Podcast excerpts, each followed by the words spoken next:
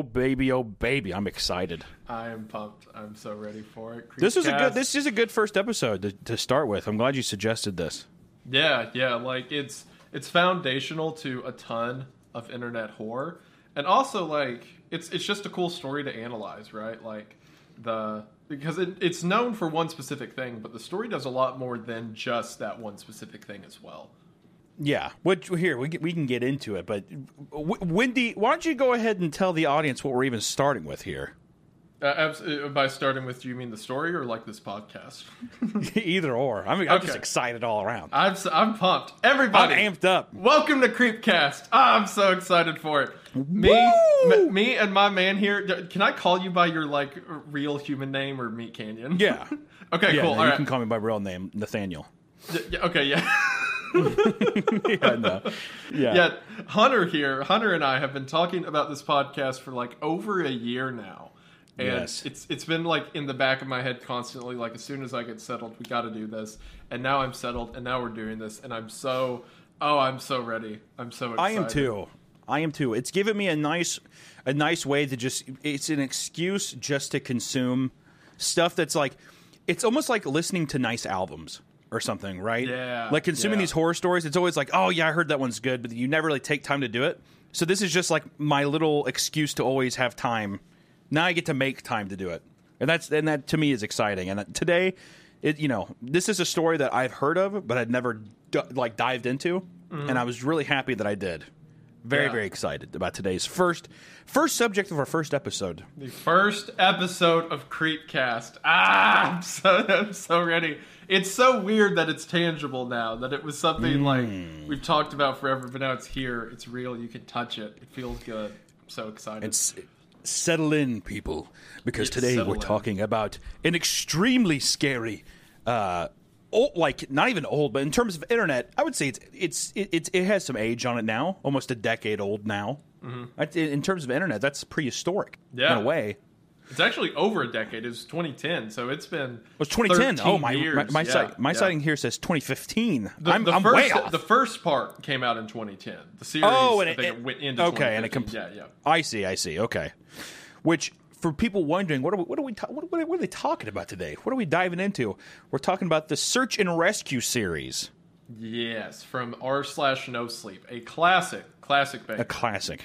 That has spawned a lot of like modern internet horror, but some people don't even realize. Like, sure, they they're probably familiar with the story, but they don't realize it created a ton of stuff that's really popular now.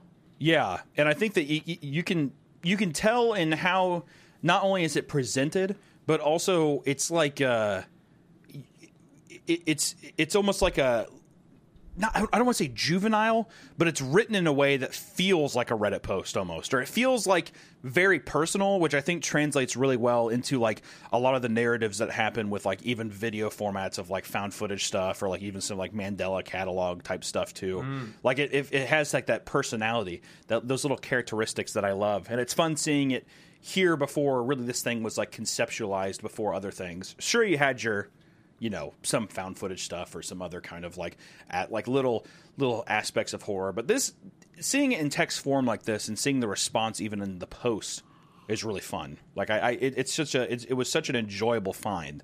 So it's cool. And it's it's a series of stories broken up into seven parts. Seven delicious parts. Or eight mm-hmm. parts. It's it's No, eight it's- parts, counting the it's eight parts. finale, and then uh, there's been some other stuff that the creator has done later on as like some final updates in the past few years. Uh, Mm-hmm. we'll, get into all that when we get to it. But yeah, the the main bulk of the story is eight parts. which i guess do you want to give a rundown of like what is the general synopsis of the story Absolutely. So the Let's original post was made to r slash no sleep, simply titled "I'm a search and rescue officer for the U.S. Forest Service. I have some stories to tell." And from there, it is exactly what the title describes. It is someone who has worked in national parks describing some of the weird things that they've come across in those parks. As the series goes on, the person who is documenting these stories begins to speak to other Park Service rangers about stories that they've had and then that kind of compounds into a greater conspiracy happening at this park and the story like naturally unfolds from that starting point. But basically the eight parts of the series are a recounting of strange things that go bump in the night in the united states national parks which is a great format for like a horror story to this degree because not only is there already so many like supernatural stories or conspiratorial stories around the National Park Service, but it's these, you know, for the most part, undocumented gaps of forest in the United States that we're supposed to like have a good handle on, know what goes on out there. But there's still so many, like in the real world, there's so many stories of people going missing, um, unexplainable disappearances and deaths and what have you. And the the story, I'm a search and rescue officer, really capitalizes on a lot of that fear people seem to have around national parks and the Park Service as a whole to me, this is the number one manifesto of why you should never work in the U.S. Forest Service. it's, it's, how, it's it read to me. Because as we'll see in this document, too, it's like not only is it coming from her perspective, but it's also coming from her, like, second storytelling of her being like, you know, oh, I asked, uh, like, a colleague of mine about stuff mm-hmm. they've seen or like her like basically recounting of other people who also work in the forest service which also makes this kind of I wouldn't say even being working in a U.S. Forest Service is it a mundane job, but when I first saw it, I was like, yeah, you think of like the stereotypical like almost like park ranger or something yeah, like that, yeah. right? But it, it takes on like weird, almost like government kind of conspiracy stuff or like things that are that are hidden. And there's mm. a lot of like little fun entries that are that I think are just really fun that play into it being such a just kind of like a real person reciting real events, which is fun. Which is just stuff of her like seeing crazy monsters and being like, I probably shouldn't talk about this or I'd lose my job. And it's like, fuck the job. Point, just like run away, run away, go, to safety. You know what I mean? There but is it's a degree like the, it reaches yeah. midway through where you're like, bro, just just quit. What are you? What are yeah, you doing here? Get yeah. the hell out of here. Which which we were talking about this earlier, and it was funny because I was like, I was, I, I was kind of telling you about some of the parts that I thought were like really amusing and stuff, and then you were right. You're like, yeah, it starts off really plausible, and it gets like just nosedives in the SCP. It, yeah, but at the same time, that's fun. I really enjoy that. Oh yeah, it's it's fun because like the the way the story starts is you're in this position of like, oh, this could really happen. There's a bunch of people I know who like just heard the part one and thinks that the stairs in the woods are like a real story. Like it, it, oh, yeah. It, this started like as a completely nonfiction thing. Um, and that's kind of the tone it maintains in the beginning of like this could really happen. And then once you're lured into that setting, then it becomes there's something going on here. Stuff keeps happening. That's more frequent now. And like I said, like I made the joke to you, it kind of gets into SCP Foundation territory there. But it really does almost hit the degree of like we're part of agents who are meant to keep secret. There's things that are covering yeah. up. And it makes me really excited to where the series might go in the future, but we'll, we'll talk about that stuff when we get to the end of this. Um, yeah, I was going to say, if anything, let's start diving into the actual first part here, which, absolutely. like we said, which, like we said, they're like almost, it's like a collection of just like memories, but it's just like tiny, extremely condensed short stories of just yes. retelling yeah. events which uh, starts off with the berry picking children. Uh, which is a which is an interesting one to start with, but then what what I like too, which also before we get into this too, is that there's some in the in the beginning at least where she'll tell some like very creepy weird stuff, and then she'll kind of mix it in with some stuff like the guy who is hiding up in a tree because of a moose. And it's just like yeah, yeah. little funny moments where it's like, haha, yeah, we always talk about that because that's a funny time. Which mm-hmm. the blending of like horror and like kind of comical, like weird experiences you would have at your job give this a lot more authenticity, which I think adds to what you were saying about like the staircase thing, about people thinking that it's real, The staircases are actually out there. Um, and I think that these little human moments really tie in all of these these things in just these little text blurbs. Yeah, so. and also like I d- I don't know if I can't remember if this is said in the story or I've been in contact with the author for those watching. Um, mm. And she's very cool. She's very nice. But uh, I can't remember if it was in conversation with her or an interview I saw of her or if it's said in the story. But the character of this story is a man named Russell. He is the search and rescue officer that the, the fictional character the story is focused around. Mm. Um, So if it's, typically if we say she, we're referring to the author. If we say he, we're Yeah. referring to the character. Because Yep. the, the author didn't suffer as, as No, no, no, no, no. as Yeah. Russell did. But Russell was Yeah. having a hard go of it in the story. So Yes, very hard go of it, and uh, there for a bit too. After like researching about the, the author as well, I almost just put her as the archetype in the story as well. Like I almost Mm-hmm. not to say that I did not to say that Russell doesn't come up, but I started just reading myself almost as if it's her personal entries, Yeah, or something. I, I just i- i- if I, I got that level of immersion from it. Yeah. So yeah, if I so if I slip up, that's the reason why. Absolutely. And also, so we can go ahead and start in the beginning of it. Um, so, yeah, as you mentioned, it begins with the berry picking story, right? Again, this is just from the premise of a search and rescue officer describing some of the cases he's been on. And it starts with these two kids who are out berry picking, and then one of them, uh, or both of them, go missing. They find one of the kids who says that their sibling was taken away by the quote, bear man. Yeah, Which- the sister. al- who, already coming out of the gate swinging, like first Yeah. story. That's how you know you're getting into some fun cryptid tor- territory where it's uh, quote animal and it followed with man. it could be it could be any kind of animal, giraffe man, and you're Yeah. like, oh fuck, like Yeah. im- immediately. It's very nice, and yeah, it is the sister who's found quickly, and yeah, I love that. That she's just the rescuers find her, and she's just yeah, he was taken by the bear man. so creepy. Which she describes it as being a tall, hairy type man with a weird face resembling a bear. Which, in my eye, mind, I love these kind of things when it's a child saying it because to me, I almost read that as like because also to also uh, clarify too, she or the the the author or the Russell never tells you which forest it is. He's just like, I'm going to lose my job. You know, I don't want to say where it's at.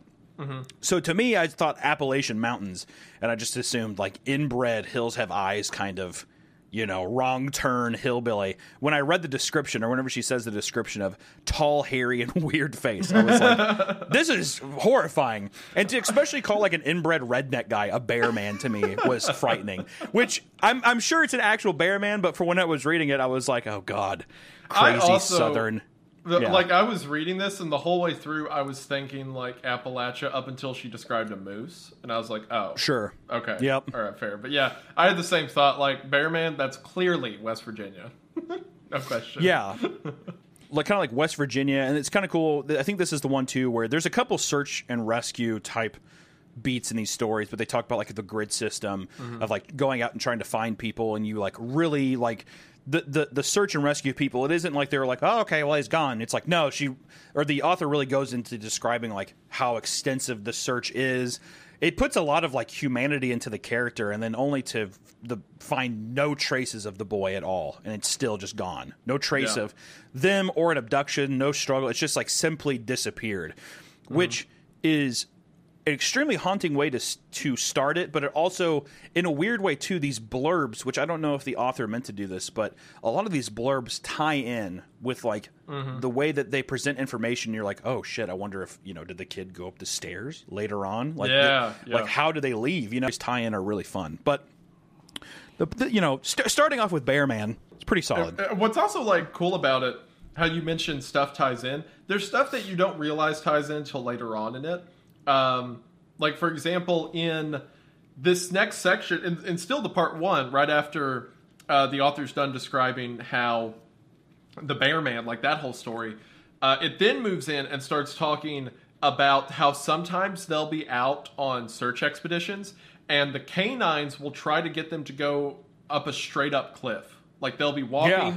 and it's like the dog doesn't process or the scent they're following doesn't register with the cliff face in front of them is related to the greater stuff going on. You're drip fed information in a way that you don't really realize you are until the story starts to come together. And that's a really cool move from an author to pull off.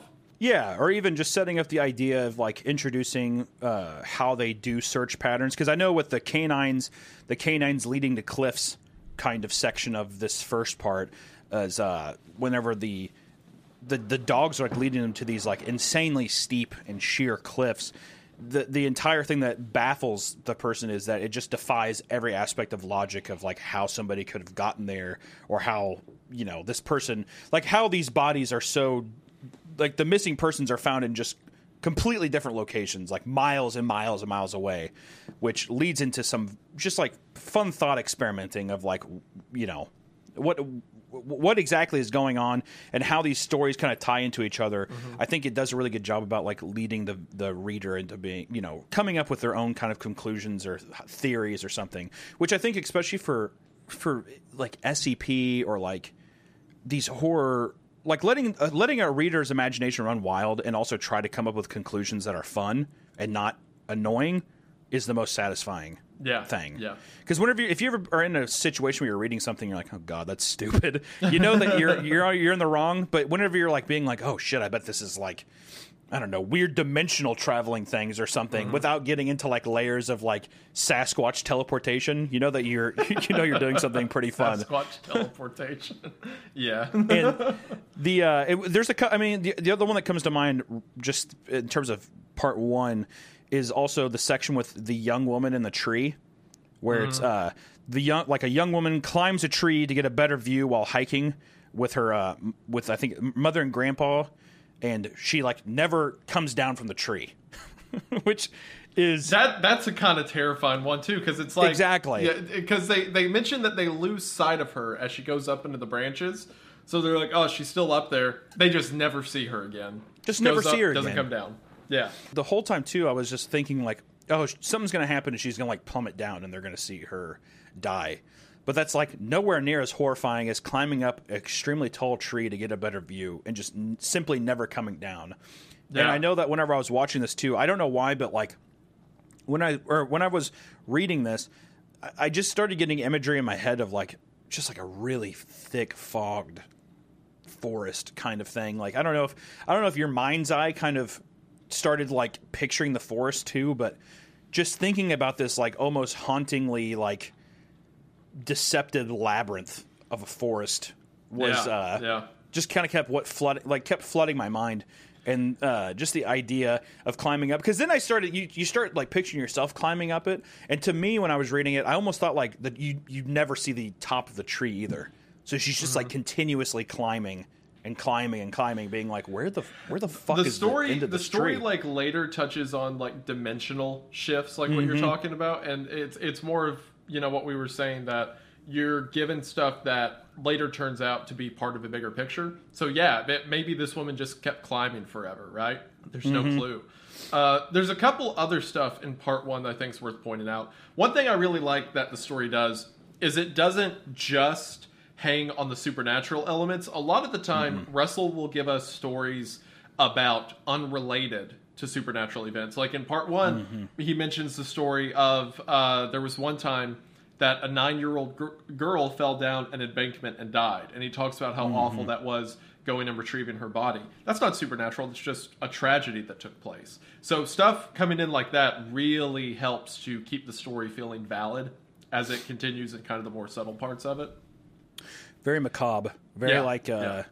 it kind of it, it made me think of like other almost like japanese folk tales or something like that especially with the following of that you know they the the accident of the girl it leads the mother her mother to commit suicide after Yeah, that incident and it's just like horribly bleak and tragic but that within itself is just like its own horror of like Mm-hmm. you're right it isn't leaning on the supernatural but in a way it does feel like some kind of like I don't know, just, just the dark, the dark force of uh, circumstances, or th- like, wh- what's the word I'm looking for? Like accidents, just like the dark force of like what, like a tragic slip can cause and stuff, Yeah. and the kind of like horrors of that. So, and I, I, I do think that also grounds it a bit more in reality too, because I, I can only imagine how many people, which coincidentally, after reading this too, I have a friend who works in the like kind of a forestry or as, a forester in uh up in the Pacific Northwest, and they say that they find it's it's insane what people find, a, like a lot of dead bodies from just like random hikers and stuff. Because especially like if somebody's going missing, they usually don't send cops out into Yeah. the woods. They just wouldn't know how to tra- you know travel. They have to send foresters, state park officials, all that stuff. But I mean, the amount of stuff that you find out there, including that, or like just crazy shit, like bags of like piss and feces. Which it's like, dude, you're out in the forest. You could just piss and shit on the ground if you wanted to, but they're in bags and like weird sex cults and all kinds of weird stuff. it happens out in this forest. And I think that like just little instances like this ground it a bit more in reality to where Mm-hmm. if you ever did look that up, you're like, oh god, this like this this kind of stuff does happen. Yeah. Which I think just gives it a sense of authenticity that's fun. Yeah. And then you lead yourself into stuff like you know the faceless man. yep. part one too. and you're Yeah. like, okay, well, I hope that's not fucking real, my my lord. Which a climber during a solo trip encounters a man with no face wearing a, a parka and ski pants on a mountain. Which I don't know why, but I kind of I giggled whenever I heard about the parka and the ski pants. To me, I don't know why. It's just a big fluffy. It's like a Michelin Man outfit. You know what I mean? Uh, but he's disturbed by the encounter and he rushes down the mountain, resulting in a fall and a broken leg. While trapped, he hears the faceless man muffled screams throughout the night. The climber eventually is rescued, but is deeply traumatized by the experience. Which uh, I, I always love. A lot of these stories end with like people that have escaped the forest, and it gives the forest like a almost like a it's like its own entity. You know what I mean? Some of these people are like they escape and they'll probably never return, kind of thing very opposite of Ted the Caver. You know, these people are probably a little smarter than Ted, is what I would say. Yeah, So- it's it's like something else about the way the faceless man's described too. It's like he he's climbing up a cliff, and then he comes across someone with no face, obviously terrifying, right? Mm-hmm. Tries to get down the cliff, falls, breaks his leg, can't go any further. And then all night he hears the quote muffled screams. It's like this thing has a face behind its skin, and you can Yeah. hear it trying to scream through it, and it kept trying to climb down to get to him. Like, bro. Yeah, climbing Man. down. Yeah, that, that is that. It's such a true statement, though. Like skin stretched over someone's face, it almost makes him like. It's like he's he's screaming in the night, but it's like uh, it's it, it took on like a perception of like, is he like suffocating? Is he just like in this forever hell torture? You know, and then but then the maliciousness of him trying to always find him, find the man with the broken yeah. leg, so freaky, so freaky. I don't, which well, then I guess let me see. We have a couple more from part one. Of course, it ends with the staircase one, but I want to save that one for last. Yeah. Which there's there there's another sh- another search for a young woman who is separated from her hiking group, and she's found under a log in a in a state of shock. She repeatedly mentions being followed by a big man with black eyes. As rescuers near their base, she becomes uh, increasingly agitated, claiming the man is making faces and wants to take her and the rescuers. The woman also references a scar on a, rescue on a rescuer's neck uh, that she uh, shouldn't have known about. So weird, like uh, almost like just a weird paranormal, almost like telepathic thing. Almost like fortune, or not fortune, but like mind reader or something. a lot Yeah, of weird yeah. mental stuff there. I don't know. It's like the the creature she's imagining was just like, oh well, this woman's clearly insane. Until she says, uh, the thing says she, the monster says he doesn't like the scar on the back of your neck, which was Yeah. a covered up scar that the woman couldn't have seen. So it gives like validity to this. The scariest part, and this is something else I really like about like all eight parts of this story. The scariest part about this uh, uh, insert to me is when Randall is descri- or Russell, not Rand- Randall. Yeah, Russell. That's what I said. Russell. when Yeah. Russell is describing the noise that he's hearing because he doesn't see anything while this woman's talking about. it. He just hears something, and the way it's worded is he says. Um, we finally got her to keep moving, but we started hearing these weird noises coming from all around us. It was almost like coughing, but more rhythmic, rhythmic and deeper. It was almost insect-like. Like what? I love that. I love An that. insect coughing noise that was rhythmic and inse- deeper. Yeah, Bro. an insect coughing, which Ugh. I wonder. I- I wonder if the parallel there was supposed to be with the black eyes to make you think that maybe it was like kind of an Oh! insect kind of monster, Oh, I, I didn't even You put what I that mean? together. Yeah, black eyes, like, almost like a giant insect-like. grasshopper kind of thing. Oh, bro. Because it's funny that you it's funny you said that too. Because when I read that too, I was like, oh fuck. Because I was perceiving it as like, oh okay, we're getting into like alien territory almost is what I was thinking. yeah. Man with bi- big black eyes, sure, you know, all the tropes are there for that. Mm-hmm. But whenever I heard the rhythmic coughing, which while I was reading it, I don't know if you did too, but whenever I read this kind of stuff, I almost tr- you almost try to like m- mimic the kind of cough to kind of like Like, what it would sound like. for it. Yeah, yeah. And I was doing it until I heard insect, and I was like, "What the fuck?" And I like kept, and I'm like, "Oh well, no wonder I can't think of what it is because like an insect coughing." Oh no. So I, I sat there and I kept doing like these weird like grass, like trying to do like a grasshopper cough or something. I, I couldn't I couldn't think of what what it would sound like, and I was going to ask you what you thought that that would, what an insect cough would sound like. I would think. Uh, I get. I, well, if you did it on the podcast, I guess I will too. It's probably like um. Can't do it correctly. Hold on. Dude. It's, it's like. Burr, burr. I, I guess I don't know. To me, in my head, it sounds kind of like. it, to me, in my head, it sounds like a cicada almost. Like Oh yeah, just like like, the little like guttural noises they make. Yeah. But there's like a million of them. Yeah, yeah. So it's like this is the cicada man who's out here in the woods, like following. Honestly, around. cicada Like, man got, sounds you know, that's that's more or whatever, haunting than the bear like, man. I got I, I, I, I, got noises. I It's have that- to It's like admit, that thing. I would not want to see a cicada remember? man over the bear man. No, no, not the. Yeah, I wouldn't like that. no, no. I would They- I wouldn't like that. You know what I'm talking about, Uh, right? In the movie Men in Black. Yeah. Yeah. Okay. Okay. okay Yes. yeah, Yes. yeah, yes. Yeah. That that's Of what's course, following them of around course. out there. That's what I mean. Yeah. yeah I. I wouldn't like that still.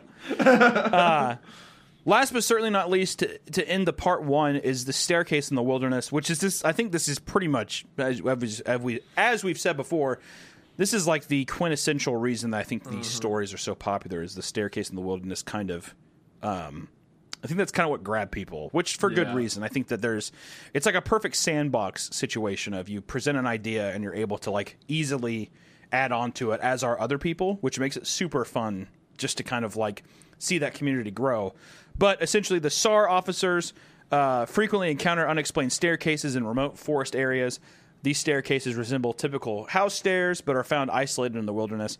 Officers are advised not to investigate or approach them, or or approach these staircases. Which this section was relatively small. Um, it was like they had just kind of seen some, st- or Russell had just kind of seen some staircases, but I, I, you can the tone of it completely shifts when his superiors are like, "Yeah, don't even go near him. Don't even like look at him. Just like if you see one, just don't even go near it at all." Which I really, really enjoy because it's it sets up perfectly the idea of like, well, you're definitely gonna have to explore it at one time. Yeah. You know what I mean? It's just planting that seed. It's the it's the childish nature of a character being told, "Well, don't go do that," and you're like, oh, "What the fuck, dude? It's that's a nice staircase." It plays It's a beauti- so well. I think one of the reasons it got so popular is like a lot of the horror mentioned in part one is I mean there's some subtle stuff, you know, but most of it's more over, right? It's like there's a faceless man on top of the mountain, or there's like the, the cicada man or whatever, like in the trees. Like scary Mm-hmm. stuff, but you know, it, it's it's horror. But when I first read that like little paragraph about oh every now and then when you're 34 40 miles away from civilization you'll find a staircase in the middle of the woods it immediately gave me a chill because it's like i think a lot of people can almost remember what she's talking about here like Oh, dude, yeah. I remember being a Yes. kid and like running around the woods of Appalachia. I remember coming across a door one time. There was just Oh, a dude. door out in the middle of the woods, like no explanation, just standing there. Oh yeah. Like it, it, it's it speaks to a memory, a dream you've had almost, uh, because outwardly there's nothing explicitly violent about it. It's just staircase, middle of the woods. Uh, and uh, that combined with the fact that you will run, if you're in the woods long enough, you will run into staircases because there was either you know old trailers that were parked there that they left the stairs behind when they pulled the trailers out. Maybe there was an old like fire watch tower that they tore down, but part of the stairs are still there. It's like there's parts of it that are so familiar to people, even though it's such an alien setting. And I think that's the reason the stairs in the woods is what so many people took away from this part. Oh yeah. I mean, like just kind of what you were saying about finding the door in the woods. To me, it's like even on like a cattle farm. Like I used to, we used to live on this uh, like 700 acre cattle farm. We, my mom rented a uh, a house behind this guy, who, like the farmer's house or the cattle farmer's house. And even back there, some of his family used to like live back way back in the pastures and stuff. So now there's just all of these like dilapidated homes, even just like old homes that just you know people just don't live in anymore, but they're mm-hmm. broken down. There's holes in them and stuff. And as a even as a kid, to me, my whole thing was every time I was there, it. You were saying that like these violent outcomes.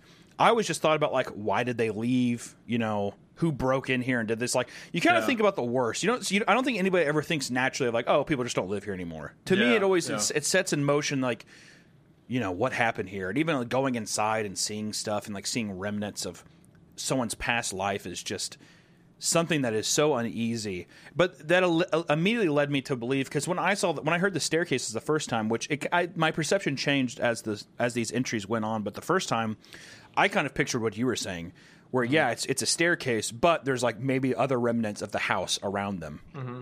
Is how I first perceived it.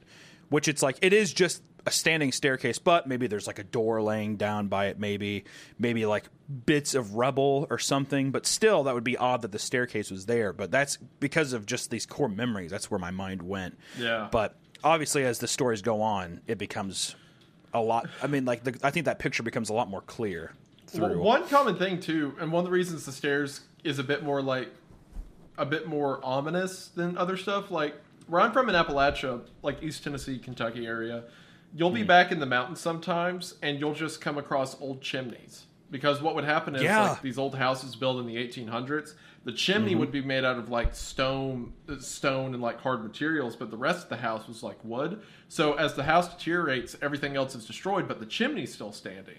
So Mm-hmm. when you see a chimney out in the woods, like it sure it could be creepy, it could be kind of weird, but your brain can also be like, okay, I get why it makes sense that the chimney's what remained intact because like you know, you'll come across like cemeteries out in the woods. It makes sense why the headstones are still Sure. there. They're stone. Right.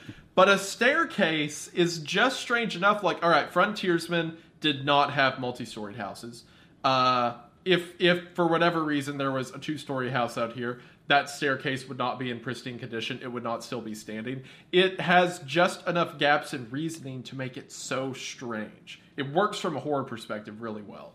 Exactly. It's just the unsettling nature of whenever you actually think about it and it doesn't make sense. That's whenever I think it really sets in. Yeah. Because, like you said, it's it's like yeah, it's mundane. It's just a staircase. But when you actually start to like give it a little more thought, it's almost like whenever you walk away, you're like, huh. You kind of shrug your shoulders, and then when you walk away, you're like, wait, what the fuck? And then you turn around. That's that's what kind of horror this is to me. Of like, wait, what? And then you kind of turn around, and that's when you witness it. But that that that kind of cap encapsulates the first part. Missing story or missing people stories. We do get some kind of like weird monster stuff. Some very like you know standard, not standard, but you know, peep at, like general accidents happening. But uh, everything I think is explored a little more in part two. Which between these, what was the release schedule like? Did you look into that at all? Because I I had I can August look to at that. December. So the first episode, the first one came out March March of 2010. Uh, March 2010, then okay. The second part came out on. Um, I think I'm reading r slash no sleeps. I Hmm. think I'm on Reddit right. I don't know how to operate Reddit. I see where it says created March of 2010. I think that's the subreddit. That is my bad. so yeah. that's what I get. All right, first one. You were probably right in the beginning when you were like, "Oh, it's nearly ten years old." Yeah, Yeah, I was gonna okay. say I, I could have swore it was 2015. yeah, it's 2015. I'm just stupid. Okay. all right, all right. I, I, I was like, holy shit, did I totally fuck oh, that Oh, up? there, there's Yeah, some, there's some like people who really love this story freaking out right now at me. Okay. So, yeah, they're like, no. yeah. okay, so From, now from, that I what I read, see- it was August. It was from August 2015, and then the last part was December uh, 2015. Yes. But I didn't know, and it's eight parts. I just, I just didn't know if it was like frequently, like however many couple, like because Okay. essentially, what is that? That's four months. So yeah. maybe now two that, entries Now that per I know month. what I'm doing, now that I know what I'm doing, the first three, the first three parts came out in a span of three days. August 25th Oh, to wow. August 27th of 2015. Man, people were eating good right there. They okay. were eating good, yeah. And then part four was September of 2015, so like a week later. Uh, Yeah, yeah. So yeah, I guess the, I guess the first few parts were very frequently. As we get to them, I'll check the times now that I know where to look. Uh, man, someone is yelling at me in the comments about it. It wasn't. It's our first episode. It's Come not on. 13 years old. Yeah, yeah. first amount, first piece of uh, information Wendigoon states objectively wrong, incorrect, so Yeah, far off the mark. Drop the ball, dude. Hey, drop the damn setting ball. a precedent early on. Perfect. it's fun though because I like because I think the response to this too was pretty. I think people like were falling in love with it pretty quick. From if if memory serves correctly, so to have the person kind of also respond because in the second part, uh, the author of these also respond to what is it? David Paul Leeds is that how you pronounce it? Uh, David Paulides. Paulides. Yeah. Oh, God, Paul Leeds, Jesus Christ. D- David Paulides' work, and there's similar similarities there, and kind of just immediately responding to some of the comments. Which once again, I kind of like how quick the author did that because once once again, it does feel it feels like social media, which Yeah. that's what I think is fun. It's like utilizing the internet and the social media to also uh, like be transparent with your audience and then provide more stories is just really fun. I like that because I think some people could be like, you know, oh, I'm going to just upload and not interact. Like I'm just going to, you know, it's it's the art of it. But I think that the art of the storytelling here is the interaction with people and that trying to build that authenticity with them again. So Yeah. I just enjo- Yeah. I enjoyed that. I enjoyed that they they didn't just stick to this thing. They were interactive with the comments and to be on the site around that time when these were when these were being uploaded must have been so fun. Mm-hmm. Oh, absolutely, Must have been man. so fun. And David Paulides, who um, Russell talks about in the beginning, or the author, Hmm. but Russell talks about in the beginning, um, is the guy who coined the whole missing 411 thing. Which are you familiar with that at all? I just briefly from researching this, but I honestly I haven't really gotten too much into it. So, so missing 411 is a bit of my, my I, I wouldn't say my forte, but I am, I do dabble. Uh, uh, one of my only in-person videos I've ever done, where I actually went on location for a video, was about a missing 411 case. So, missing 411 is a term started again by David Paulides. Uh, it basically is referring to people that go missing in the wilderness, or more specifically, national parks, without much of an explanation. Um, uh, missing uh, 411 is just the police code for information. So the phrase missing 411 just means missing information. So Yeah, that's cool. what Russell's doing here at the beginning is explaining that David Paulides has already talked about a lot of the stuff Russell's going to get into, kind of these inexplicable disappearances that happen in national parks. With David Paulides' work too, does it does it tend to be because I know that it was missing stories from basically wilderness or for, like forest, but I didn't know. Does it go into like cryptid stuff too, or is it just like no, so David Paulides Okay, so it's is- just- yeah missing four hundred one is real missing person cases okay? So this um, is just like based in actual reality and Yes. shit. David Paulides was basically a journalist who was looking into uh, otherwise unreported disappearing cases that happen in national parks. Um, part of, I mean, like people can check out his work for himself. I don't mean to put words in his mouth, but part of what Paulides was doing was kind of uncovering that the parks weren't advertising a lot of the dangers that exist in them. Um, and most of his stories revolve around like completely inexplicable disappearances. Like the one that I made a video about in person was about this boy named Dennis Martin who was just near his parents, like a few feet away. And then they turned their back for a second and he's gone. And they had like hundreds and hundreds of search crew cover the area for weeks and weeks and they That's never found insane. anything. Like How, stories how like that. How haunting, dude. Yeah. How haunting. He, he was I right was- there. Yeah, five years looking old. up looking up some of these though too for my boy David Paulides here. He is a Bigfoot guy. He is he's a huge Bigfoot guy. He is a Bigfoot He's a big guy. Bigfoot guy. so I just want to Yes. put that out there Now, I, I, I want to clarify. I want to clarify. Not that he never brings up cryptids, but the disappearances he covers are real disappearances. Okay. Yeah. All right. Not- just- not to say he doesn't that introduce Because I know the comment section is going to be like, "Oh, that Bigfoot son of a bitch." Yeah, I know who David Paulides is. Yeah, yeah, Whatever. yeah, so. I just want to put that out there. That you, okay. So yes, they are missing real person, but you know he likes to dabble. Yeah, Why not, well, I dude? I like likes to dribble dabble. the ball. That's what I'm doing Who right doesn't? now. I dabble. Who yeah. doesn't?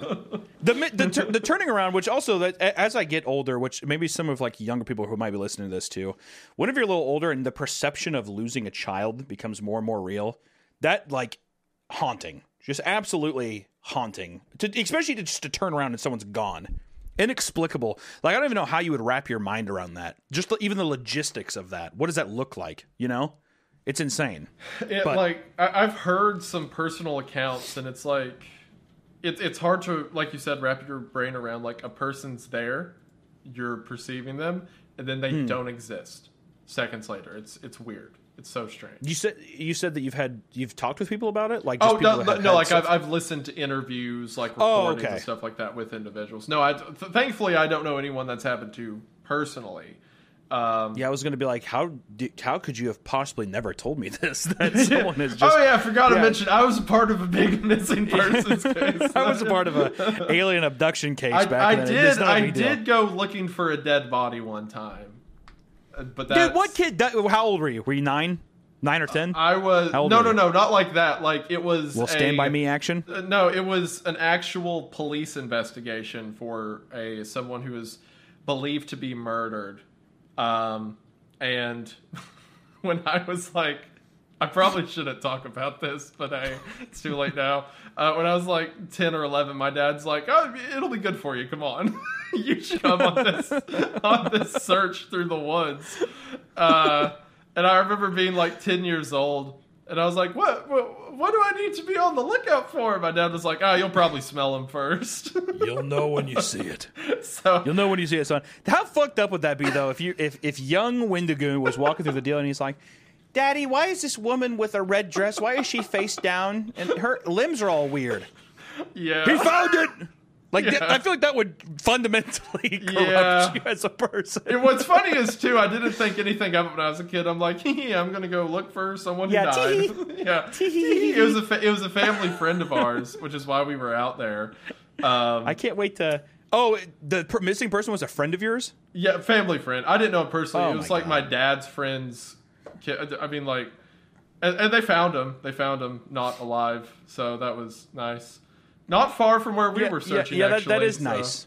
That's Yeah, nice that they found him dead. So there was a ch- The, there uh, was like a chance that young Wendigoon would have been like, "Oh, would you look at that?" Oh, this is nice. yeah, I feel like the entire time you were looking through, I feel like I t- to me I don't know why I just I picture you as the pouty kid who's like just wanting to be home playing like Dragon Ball Z Budokai Tenkaichi three. At one point, I was thinking about going home to play video games. I just want to go home and play this game. What, what's also like to give you more of a visual? I was a child, and there was like a lot of brush in the woods, so I had a golf club, and I was swinging it to cut down like the tree branches. So You it's just end up mauling a dead body with a golf club. this isn't tall brush. This is a this is a dead body. Dad, can I go home now?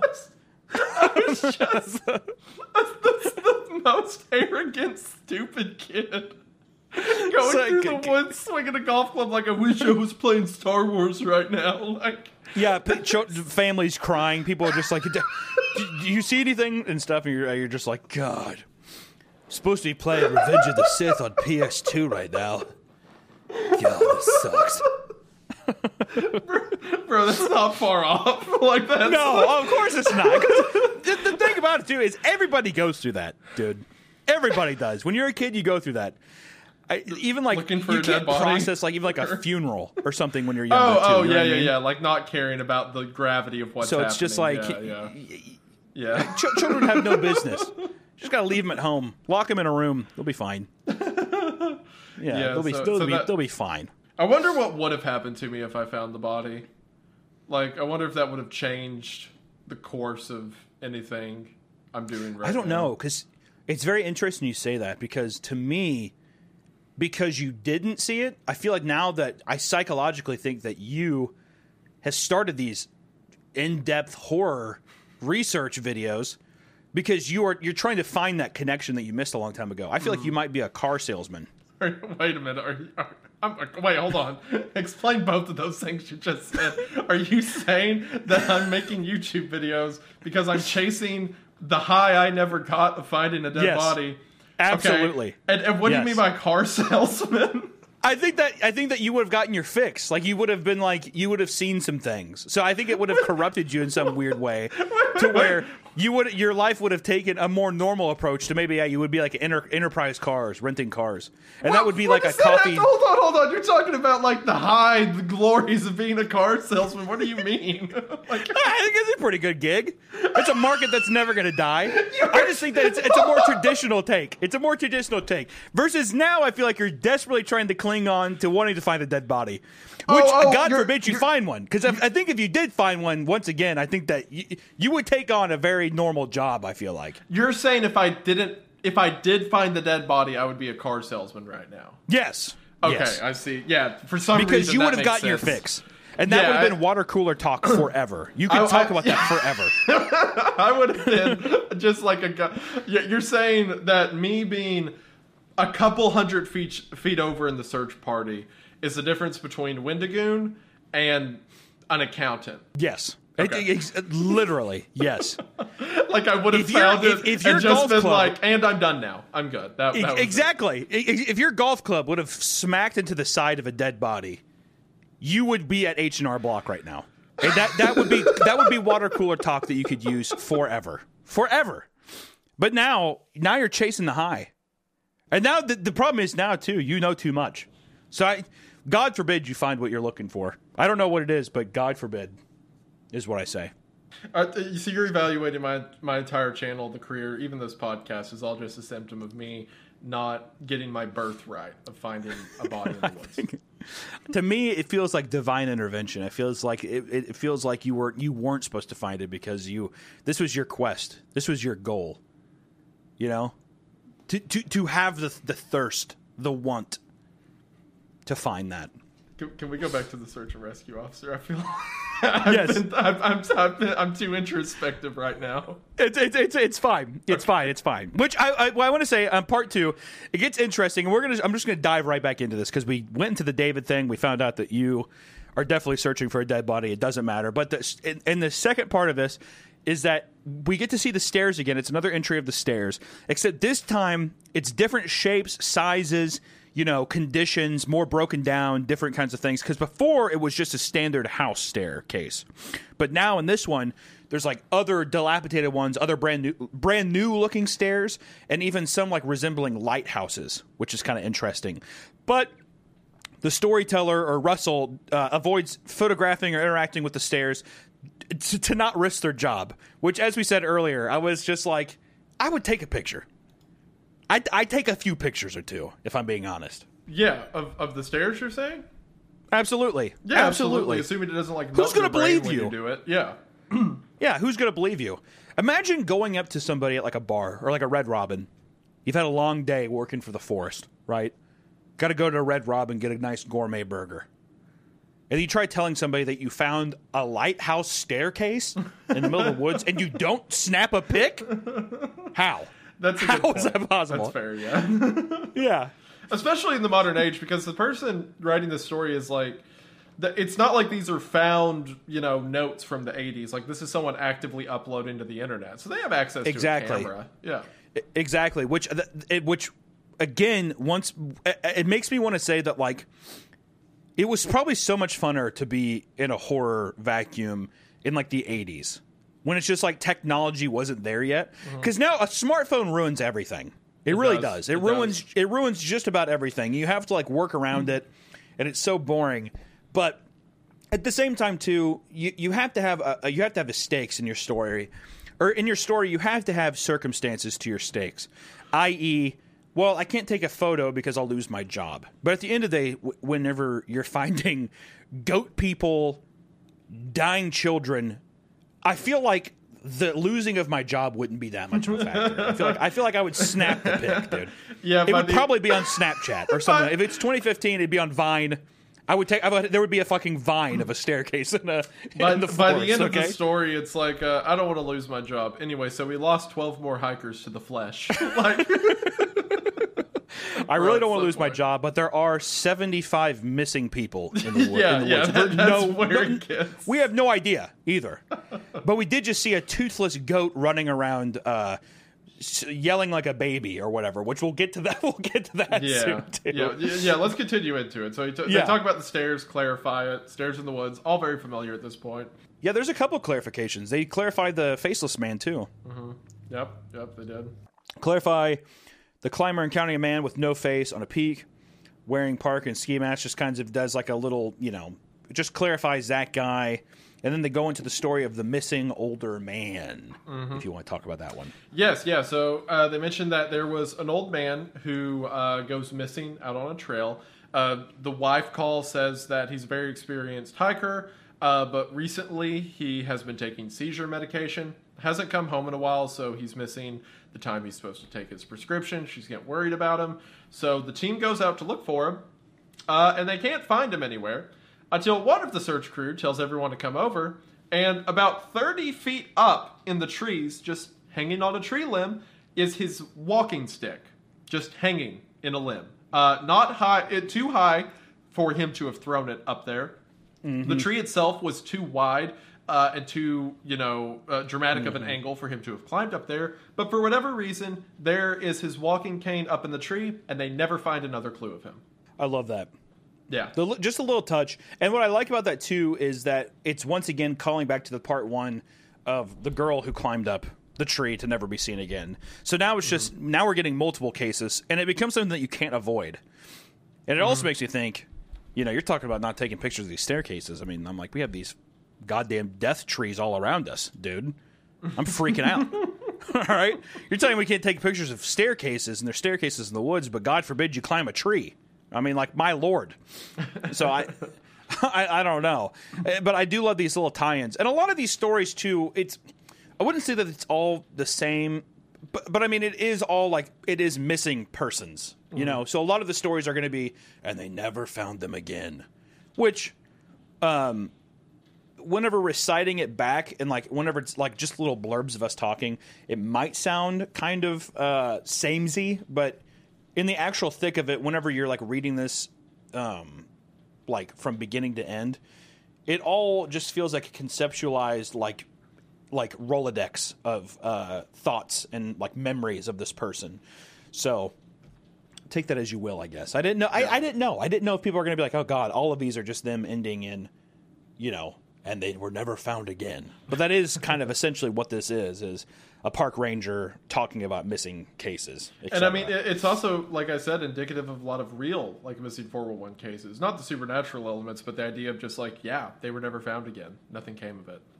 Yeah, and I mean, but sometimes they do. Like this next one I love too is the the one about the missing five year old boy who uh, he disappears during a family picnic, and the his siblings mention a quote big man with scary face leading him into the woods, which is very fun. And they find the boy's body 15 miles away in a place inaccessible to a child with no signs of injury or struggle, which is it's like bordering on almost like I don't know, like Slender Man levels of territories here. You know what I mean? Like Yep. Yep. children going into the woods trying to find his mansion, kind of thing. Yep. It, it, it- to be 15 miles away, and just the, the Russell's description of just like it makes no sense how this could have happened is the most haunting. Th- well, I guess the, being 15 miles away. in my What's opinion, wild about it part. too is this is actually based off an actual missing 411 case uh, that myself and Aiden Mattis covered in one of my videos. But there was a case of a boy, I think he was he was three or four, uh, who just disappeared from his family, and they found him in a tree in the middle of a swamp. Like it, it was like 12 or 15 miles away. A few days later. Um, or no, it was like 48 hours. It was like super low amount of time. Um, and Survivor Man tried to recreate the trip in the amount of time. He couldn't. It was like a very weird case. Uh, yeah, stu- Hmm. weird stuff like that happens. Not the details about the man with the scary face and whatnot. Sure, but again, sure. this is kind of baked into How- a sort of terrifying reality. how do they what, what does the conclusion look like then too you know what i mean like when when people are reporting on that is it just like it's an accident or like what did they come across like how did they If I recall this story correctly, uh, this is the child that actually survived. I've covered so many missing 411, I forget the exact details. If I remember right, that child lived. Um, and he was like three or four. When asked to recount it, the only thing he mentioned uh, was that it was like a, he saw a cat or something like that. Uh, so that, that leads some people think maybe a mountain lion carried him that far and then didn't eat him for some reason, carried him up a tree, um, which would be weird. But there's like, I- if I recall correctly, that kid lived and then told rescuers that he saw a cat, uh, and there was no other explanation he could give. He was too young to understand God. what happened to him. stupid fucking kids dude God damn it. i wish a kid had a, that's all you saw it was like a cat it's like god There, there's God, a lot. it- There's a lot of those where like they find them dead days later in like impossible locations.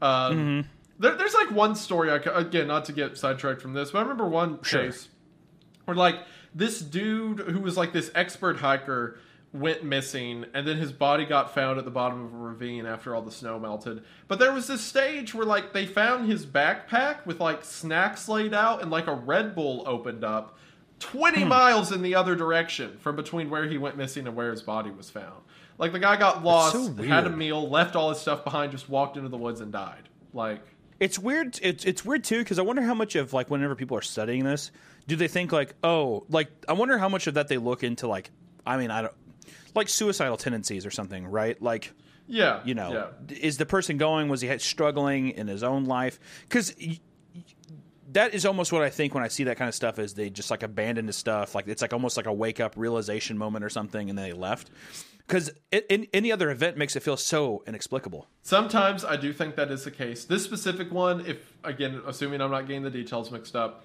he was hiking the Crazies, which is in like the Rocky Mountains. He was hiking the hmm. Crazies with a couple of friends. Uh, he went back to get. Oh, I remember what it was. He had they had these waypoints set up on the mountain, and the mule that was carrying his gear bucked, knocked it over the mountain. So he goes back to a waypoint to resupply, and they never see him again. And then that's when they find him, like you know, when the spring comes. Um, but it was just like he was out with his guys, like, hold on, I'm going to head back and grab something, and then just off Yeah. the face of the earth.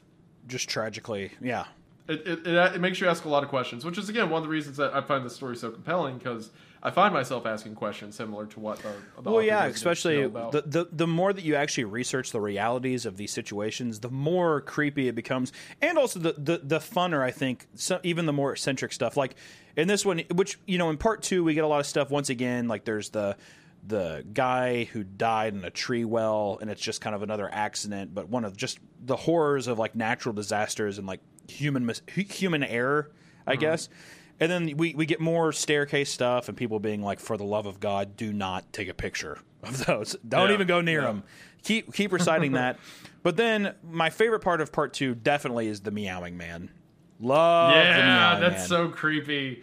Oh, might so be might be the highlight of the whole thing for me if i'm being completely honest yeah yeah. You, would you like to explain it? Yeah, which is uh, an older woman faints after hearing a man making a meow sound in a strange buzzy tone in the woods. The, the narrator investigates, but only hears the sound without finding its source. So essentially, a woman is, I mean, like, she sees the man, if I remember correctly. She even sees him, and the, it's just a man out in the woods meowing and, and, like essentially it's it's it's it's them trying to find this meowing man and not being able to see him but the person's like i saw this guy he was standing out in the middle of essentially nowhere meowing at me which to me that was the most invasive one that th- this this was the one that was because it touches on several things where it felt ethereal but it also felt like the idea of just a man standing in the woods Yeah. meowing at me is horrifying. Yep. It's so simple and so effective. I mean, even just like putting yourself in a situation of camping and like you're in your, your tent, right? Mm-hmm. And like maybe it's like a light mist tapping on your your tent, and you just hear meow. it's it's it Ugh. sounds funny, but at the end of the day, that w- I mean, I would shit myself. I would probably cry. I would pro- I would probably I would would legitimately cry, especially the idea of like it's on different levels because one it could be an insane person which is mm-hmm. horrifying or it, another horrifying thing is the reality that someone is fucking with you and they're like they're trying to like they're trying to like mess with your mind. They're trying to like scare you. And i hate that as well because it, it's like a weird game of chess. And it, it it's ugh ugh god. Meowing man. Ugh. I like it too because like initially the person hears it and thinks it's a um, that it is an actual cat, and then they listen closer and they're like, "Oh, that's someone trying to sound like a cat." Which, oh my gosh, that's Yeah. horrifying. It- it- it- especially especially them like the woman saying like oh that's when i realized that no this is a guy doing a cat impression Yeah, which is funny it's funny it's funny to think about like coming across that, across that realization you're like oh god is there a, is that a house cat i hear meow and you're like okay that's definitely that's definitely a guy doing, doing yeah, yeah. which also makes it sound like it's like at first it was kind of compelling, and then over time he like kind of stopped trying to make it so cat like. Mm-hmm. It's like meow, you know, at first, and at the end he's just like meow. doing, do, doing a fucking like Markiplier meow, whatever. yeah, he's doing the Markiplier. meow. Meow. Just Markiplier in the woods doing that. What if it was just a guy on his iPhone? He was lost and he was watching Markiplier videos to make himself feel better. you never know. You never know. Uh, moving into part three, we get uh, the we. Th- this is whenever they talk about. Uh, Russell's kind of talking about starts it off by confidentiality. Can't talk about where the lo- work location is for security, job security reasons. He can't lose this job, dude. Can't lose clearly, it. clearly the most important thing happening. The job. This job yes. pays 1.7 million dollars a year. It, it has to, It's- bro. It, it has to. Which sadly, I think I looked it up and it was like, it was something like it's a very like there's so many jobs that probably make you get similar pay. Which I know it's probably too like well you get to work outside and stuff, but I'm like bro, with what you've seen, it's There's, just not it's just not no worth it. benefits that is worth. It's not worth it at all. I don't care if they're paid dental. I'm not having none of it. Absolutely not. But in part three, too, this is where Russell talks to one of his former superiors about the stairs, right? Mm-hmm. This is when he's, we get the staircase, but this is when he's talking to like a past coworker or like manager or whatever, however the system for Foresters work. But the, they they like indulge more information into him, right?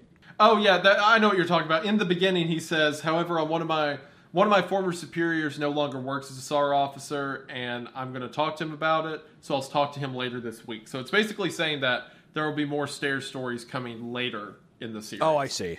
Yeah. I see. I see. That's kind of a fun way too to like.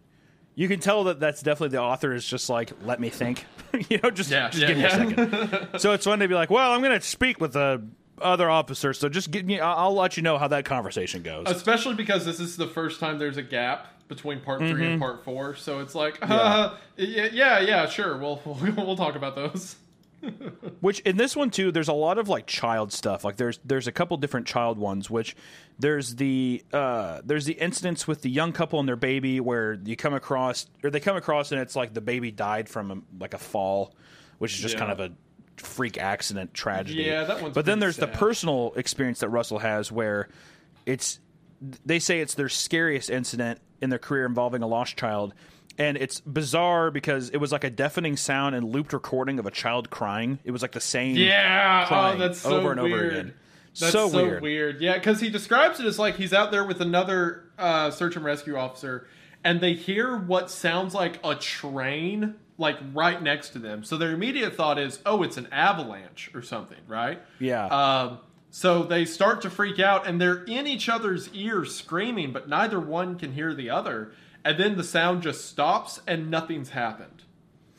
Like It's- you're just you're in the woods, you hear the rapture, and then nothing, nothing changed. That was a definitive moment where this is like my walk away situation. you know what I mean? And we're done. That's like that's scene. like that's like a personal because the thing about that that's that's like Russell's personal story. That's not hearsay.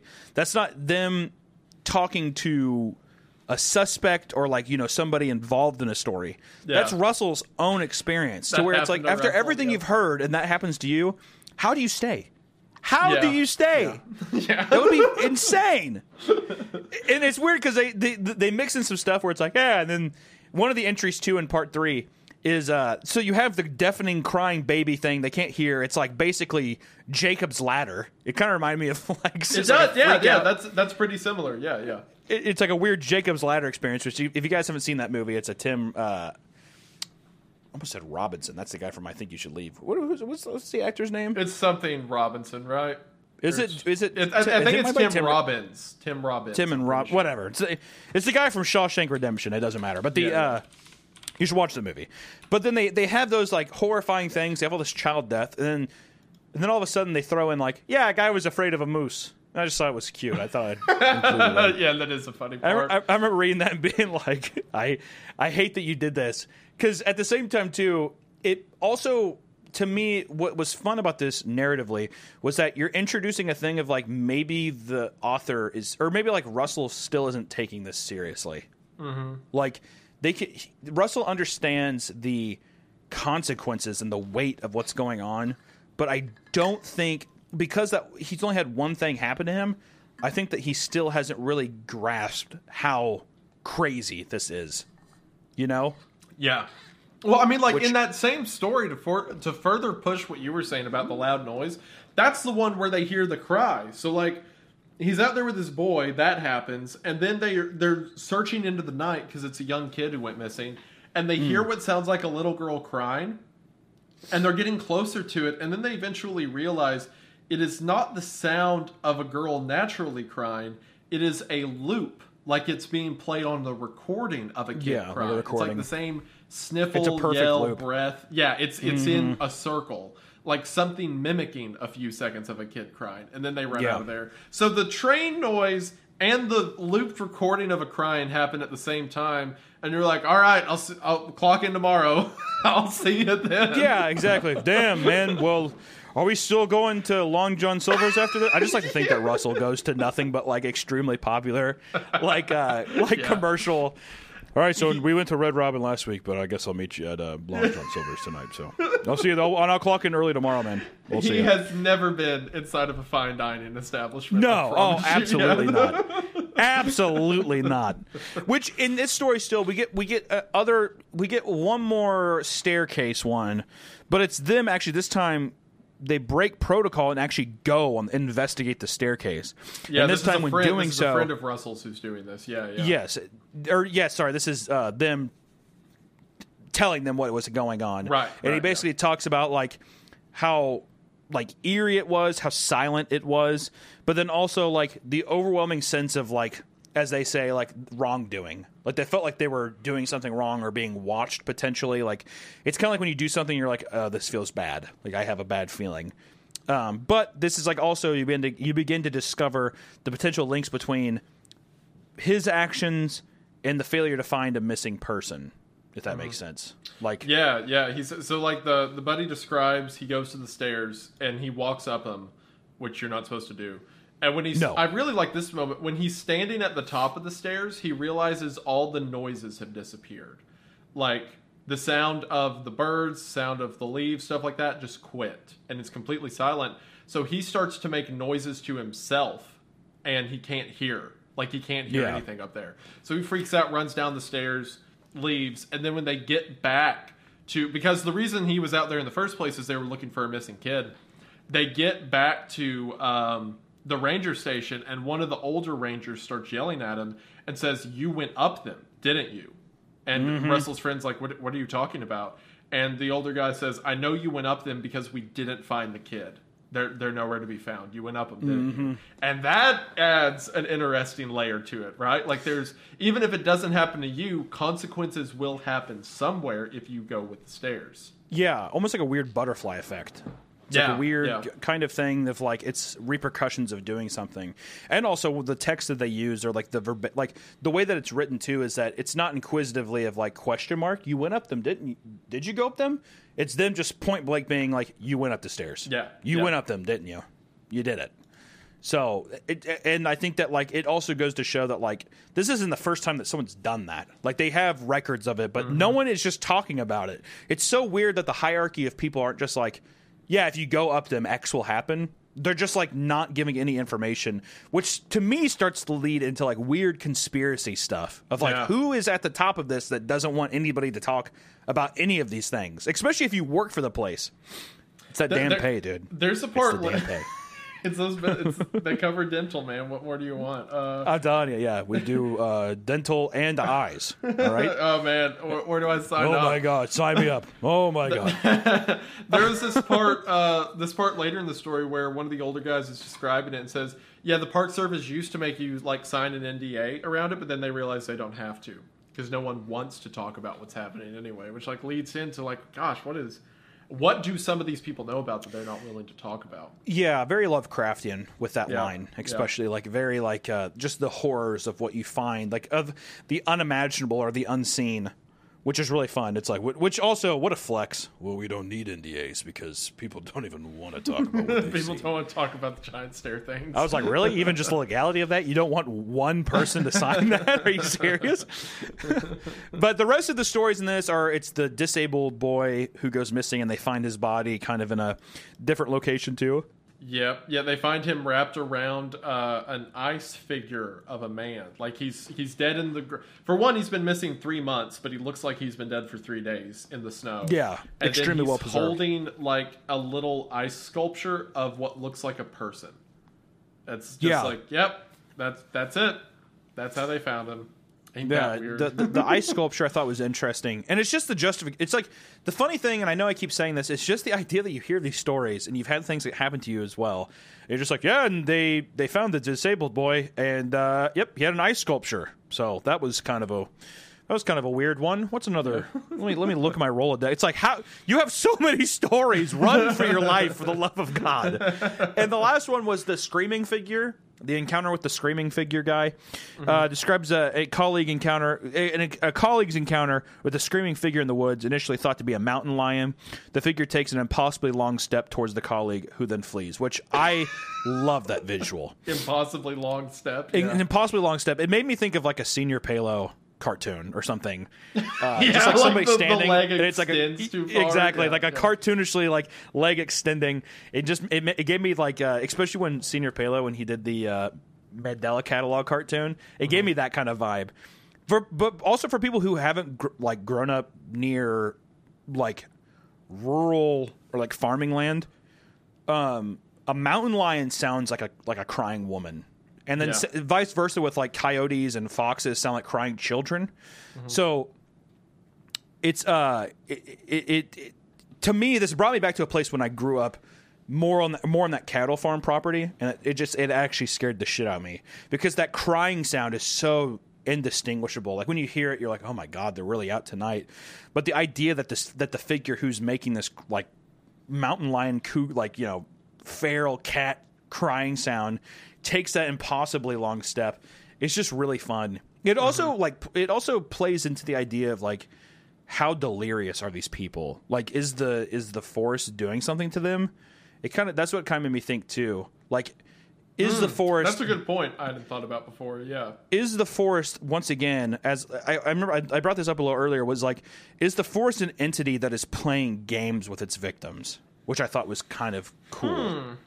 Just like a really weird way of like almost giving them like hallucinations and doing this stuff which the reason i thought that too was that if the forest is like its own entity and doing this thing that would explain people being like how did they travel so far and it's probably like the people didn't think that they were traveling as far as they really were, and it's leading them uh, in straight lines, just like miles and miles, and perception of time gets changed. But it's just like all because they're like almost hypnotized or they're like controlled by some something that the forest is putting out into the air or Yeah. something. Who like That's who knows? Just- I haven't thought about that, but maybe everything they're seeing isn't literal. Maybe part of it is the implication the woods is putting on them. Yeah. yeah, I mean, like everything that we've heard so far is all either hearsay, and also Look even at you ru- looking at this from different directions, different assumptions, ideas. Wow. I, Look at that. I found out not only did I find out your backstory, but I'm finding out the, the, the, the backstory of all these people as well.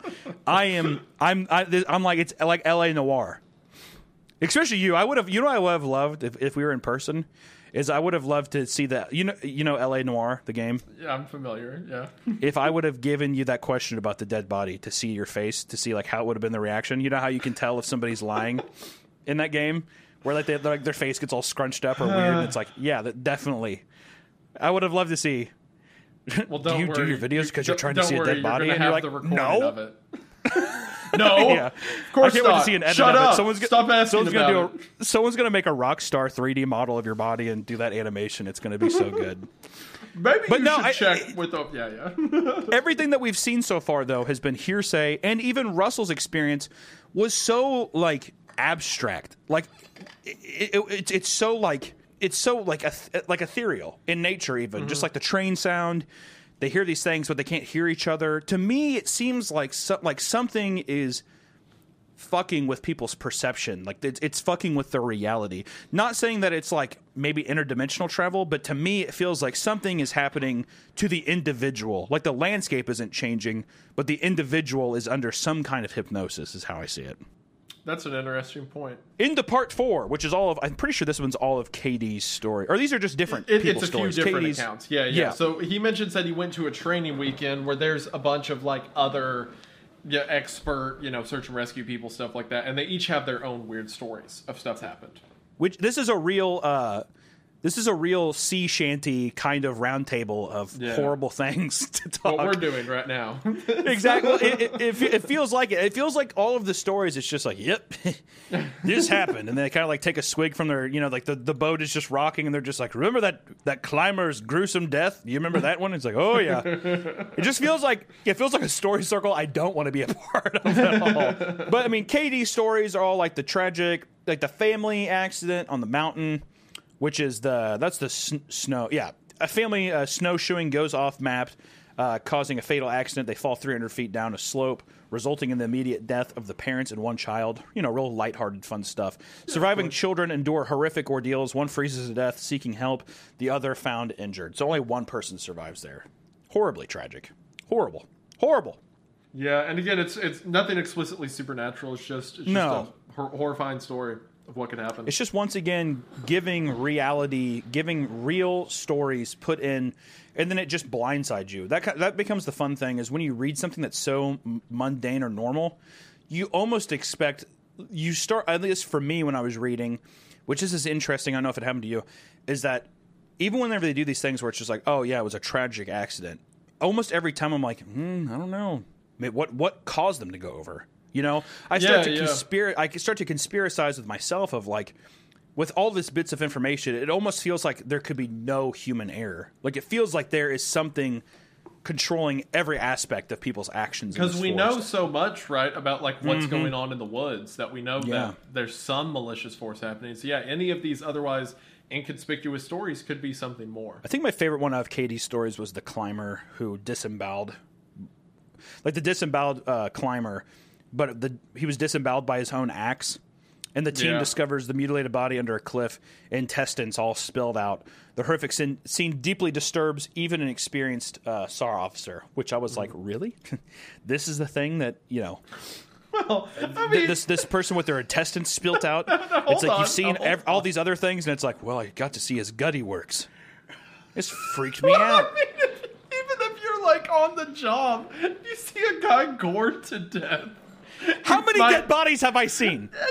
Is what I know. Hold on, hold on, hold on, hold on, hold on. Yes, the people on this job have seen some stuff more so than like is expected for a normal workforce. If you saw someone gored to death, like intestines ripped out by a pickaxe on top of a mountain, you might be like, "Hmm, that's kind of upsetting."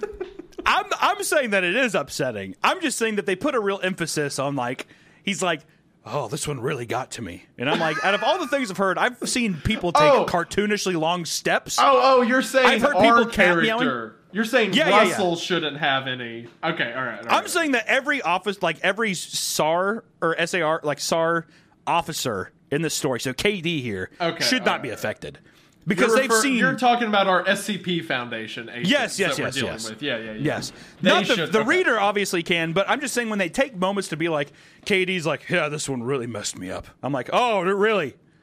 this is the one that got you. Yeah, what, because she what I say. immediately follows it up with like talking to the devil. Yeah, exactly. Yeah, okay. Right, that's what you're exactly. saying, that's what you're saying. Even the one, what's the next one? The, the the young boy, yeah, with the fuzzy man, whatever. yeah. Okay. All right. All right. Point made. Point Yeah. made. You win. You win. Yeah, so I'm just, it's just weird. It's like it's like oh that you know that that was that that one got to me. It's like KD, shut the fuck up, shut up. I've been in hell listening to these stories, and now you're like, well, seriously, the pickaxe, that one got to me. If I'm being honest, That okay. All right. All right. You, you win. You win that one. Yeah. The next one they talk that Katie talks about is the fuzzy man. Mm-hmm. That um, boy goes missing. Uh, they find the boy months later, still alive. Right? Is that what it? Or no, no. They find. uh, the same boy reappears in good condition, but his brother disappears in mere seconds. Is the is the is the Hold on, let, let me look at it so I get this right. I think this is the one where one kid went missing, then the parents go back to like honor the site their child went missing, and then that kid also goes missing. Yes, it's this one. Yeah, Yeah, yeah, because they're out berry picking, and the whole thing was that the kid the kid goes missing, but the kid that was missing before comes back and he's in perfect condition, but That's the it, kid yeah. that they came there with is now lost, or he does he, he disappears, and Yeah, the and boy the- who the comes kid- back recounts the fuzzy man, uh, Mm-hmm. who is a blurry, eyeless figure in the woods. Who cared for him and said he wasn't the right kid? Yeah, which is terrifying. It implies So that good. this fuzzy man that kept this kid alive for a while even remarks that whenever it got dark out, that the fuzzy man made it brighter, whatever that means. So, like this fuzzy man, I I think he also know. mentions that he doesn't have eyes at one point. Yeah, no, he says right. i- i- i- blurry and eyeless. eyeless. Yeah, so this- And imagine this man, which the kid, once again, he's he's not freaking out. He's just like, he told me I wasn't the right kind. Which he doesn't say kid. He says the right kind. What does that mean? yeah, that's right. That's right. But it implies and also, what does the fuzzy man sound like? Well, what's really creepy about it is they're like, Katie's like, oh, by fuzzy, do you mean hairless? Do you mean like Bigfoot? And he's like, no, he kind of looked like when you blur your eyes and everything Mm-hmm. looks fuzzy. He looked like that. Yeah, But without weird. eyes. Yeah, almost like formless. Like he, it's like a not, like a, a not like uh, what is it like? Completely formed, like basically like static or something. Yeah, like a, yeah, a man like, made of like static made or something. Made of the essence of blurry, whatever that means. Yeah.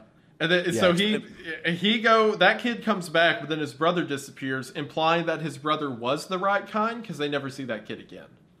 Uh, Yeah, so- that's the, th- I think that's the that's the assumption. But you never know. I mean, that kid could come back as well. I feel like uh, I'm not gonna lie. If I was a, if I was that kid, I'd be fu- that would that'd fuck me up. That this weird static man didn't think I was the right kind. that that would be your problem with it. That that would well as a kid I would Getting be. rejected by, by the static by man. getting rejected by the eyeless man who can't see me, mind you. He's just this is just him. Just kind of like he pokes my fat stomach and he's like, You're not the right kind. And now my skinny ass cute brother gets missed, and I'm like, okay, dude, fuck that guy. You know, like that. Just, that, that was like, I was like, yeah, that's bullshit. I, that would fuck me up if I was a kid. Body dysmorphia, dude, for real. And then the last one with KD's too. KD's story. Uh, it- basically, it's just like she gets lost, or K, KD gets lost, and uh, which is weird because obviously an expert of the woods, and it's like a lost where it's like, oh, I don't know where I'm at. I think that it, it the way that they describe it is more like I had no idea where I was at, like on Earth, kind of thing. It's like totally disoriented, like wh- I don't even know where I'm at in the world, kind of thing. Like it doesn't even feel familiar whatsoever. But they, Katie hears a croaky internal voice urging her to eat, leading to near self harm with a hunting knife. So basically, like almost cannibalizing herself. And she's found days later, having traveled having traveled dangerously far with no memory of elapsed time. Which basically, uh, she had I think it's two days, two or three days, Yeah, right? th- she thinks it's been like an hour, and then the guy Yeah, who but it's been finds her is days. like, it's been two days. And also, when she sees him, she's so hungry she pulls a knife on him. It's like she has Yeah. this cannibalism set into herself. Yeah. She didn't know either. She was like, I don't know what came over me, but it was just like her, and it was like her gut instinct just to be like, I'm going to cut this dude up and eat him. Which who hasn't been there, dude? Just keep going. Was- who- can't- who- who I was- can't deal with who- you right now. We cut to EW's story, which is a mysterious death of a boy near the stairs. Which I, I think this is our first time ever hearing about a dead body near the This, stairs. this is the first time the stairs directly cause a death. I mean, it's implied Oh, with the guy who walked up them, but this is the first time Sure. there's like a body there. Yeah. Sure. Which is an 11 year old boy named Joey. Vanishes near a river, leading to a puzzling search. The star finds his body by a set of stairs in a remote area, curled up and dead. Post mortem examination reveals inexplicable hole punch like holes in his organs with no external wounds. Which I love how they describe that. They say his organs are like Swiss cheese. So gross. So gross and so good. I love that. Uh, I think- I mean, like, what's interesting about that whole story is they describe a kid goes missing, and they do a search for him, and as they're doing the search operation, they like the dogs will pick up a scent and then lose it, then pick it up, then lose it. And when they look at mm-hmm. the map to see how what order they're doing it, it's in a checkerboard segment as it describes. So if you imagine a checkerboard with like the red and black spaces, in the mm-hmm. red spaces the dogs smell. When they pass into the black spaces, they lose the scent and they get into red and they pick it up again. Like it further leads into the idea that there's some kind of dimensional rift happening Yep. in this woods. It's very cool. It's a very cool idea. And then when they find the kid himself dead at the bottom of the stairs, his holes, I mean, uh, his organs are almost full of these checkerboarded holes. It looks like a hole punch. Something stabbed him across his organs. It's it's yeah, like but no punctures to the skin, though, mind you. yeah, yeah, yeah. His clear. skin Yeah. externally totally fine, but inside his organs have been shredded. It's like he got pulled through some kind of dimensional rift. It's very creepy. With all these conspiracy things too, I'm surprised that in this level of the story so far, because even the mortician sees it, right? And the mortician's just like, "Yeah, I've never seen anything like this before in my life," right? Yeah, yeah. I'm surprised there isn't more things about people like teams taking the body, like almost like because it like like we said before, it feels like there's people that are trying to stop this information. So I'm surprised so far in the story here there isn't something where it's just like, oh, we have to have call this these people to pick it up or something. Like almost somebody interfering with that information to the outside world, which maybe it's supposed to be alluded that, you know, the mortician maybe cuts into it, but maybe like no one else really sees it. But I don't know. Something especially with that ex- that distinguished of an injury. Cuz so far, you know, people are like missing or it's accidents, but this is like just on a whole different level. I mean, this is like our first extremely paranormal kind of like surreal kill that's confirmed by someone else outside of the forest, which is kind of interesting. Uh, then last but not least, we have PB. PB. Uh, warnings, you know, more. This is another staircase one. Uh, PB shares disturbing incidents related to the mysterious stairs in the woods. Describes a man's hand being sliced off and a woman's brain vessel bursting upon interacting with the stairs. Talks about the unpredictable but un, uh, but invariable tragic consequences of engaging with these stairs, and emphasizes the impossibility of finding the same stair twice and the eerie phenomena phenomena surrounding them. So we, we do get into back. We we're getting into like back rooms, kind of like parallel. You know, uh, you- like you're saying, dimension, parallel dimension type You, stuff. you never see the you- same stairs twice, right? It mentions that you walk up them and your hand can just disappear. Maybe your brain explodes. They're clearly not like. Not only are the stairs not supposed to be there visually, in the sense of the reality that they're currently in, they shouldn't be there. They cause glitches almost when they come into contact. which I'm telling you, man. Once again, when I was reading this, I was thinking, I I think that the stairs are just like, it feels like it is what the forest is like presenting to you as something, like it's masking it as something. You know what I mean? Like almost Yeah, like it's yeah.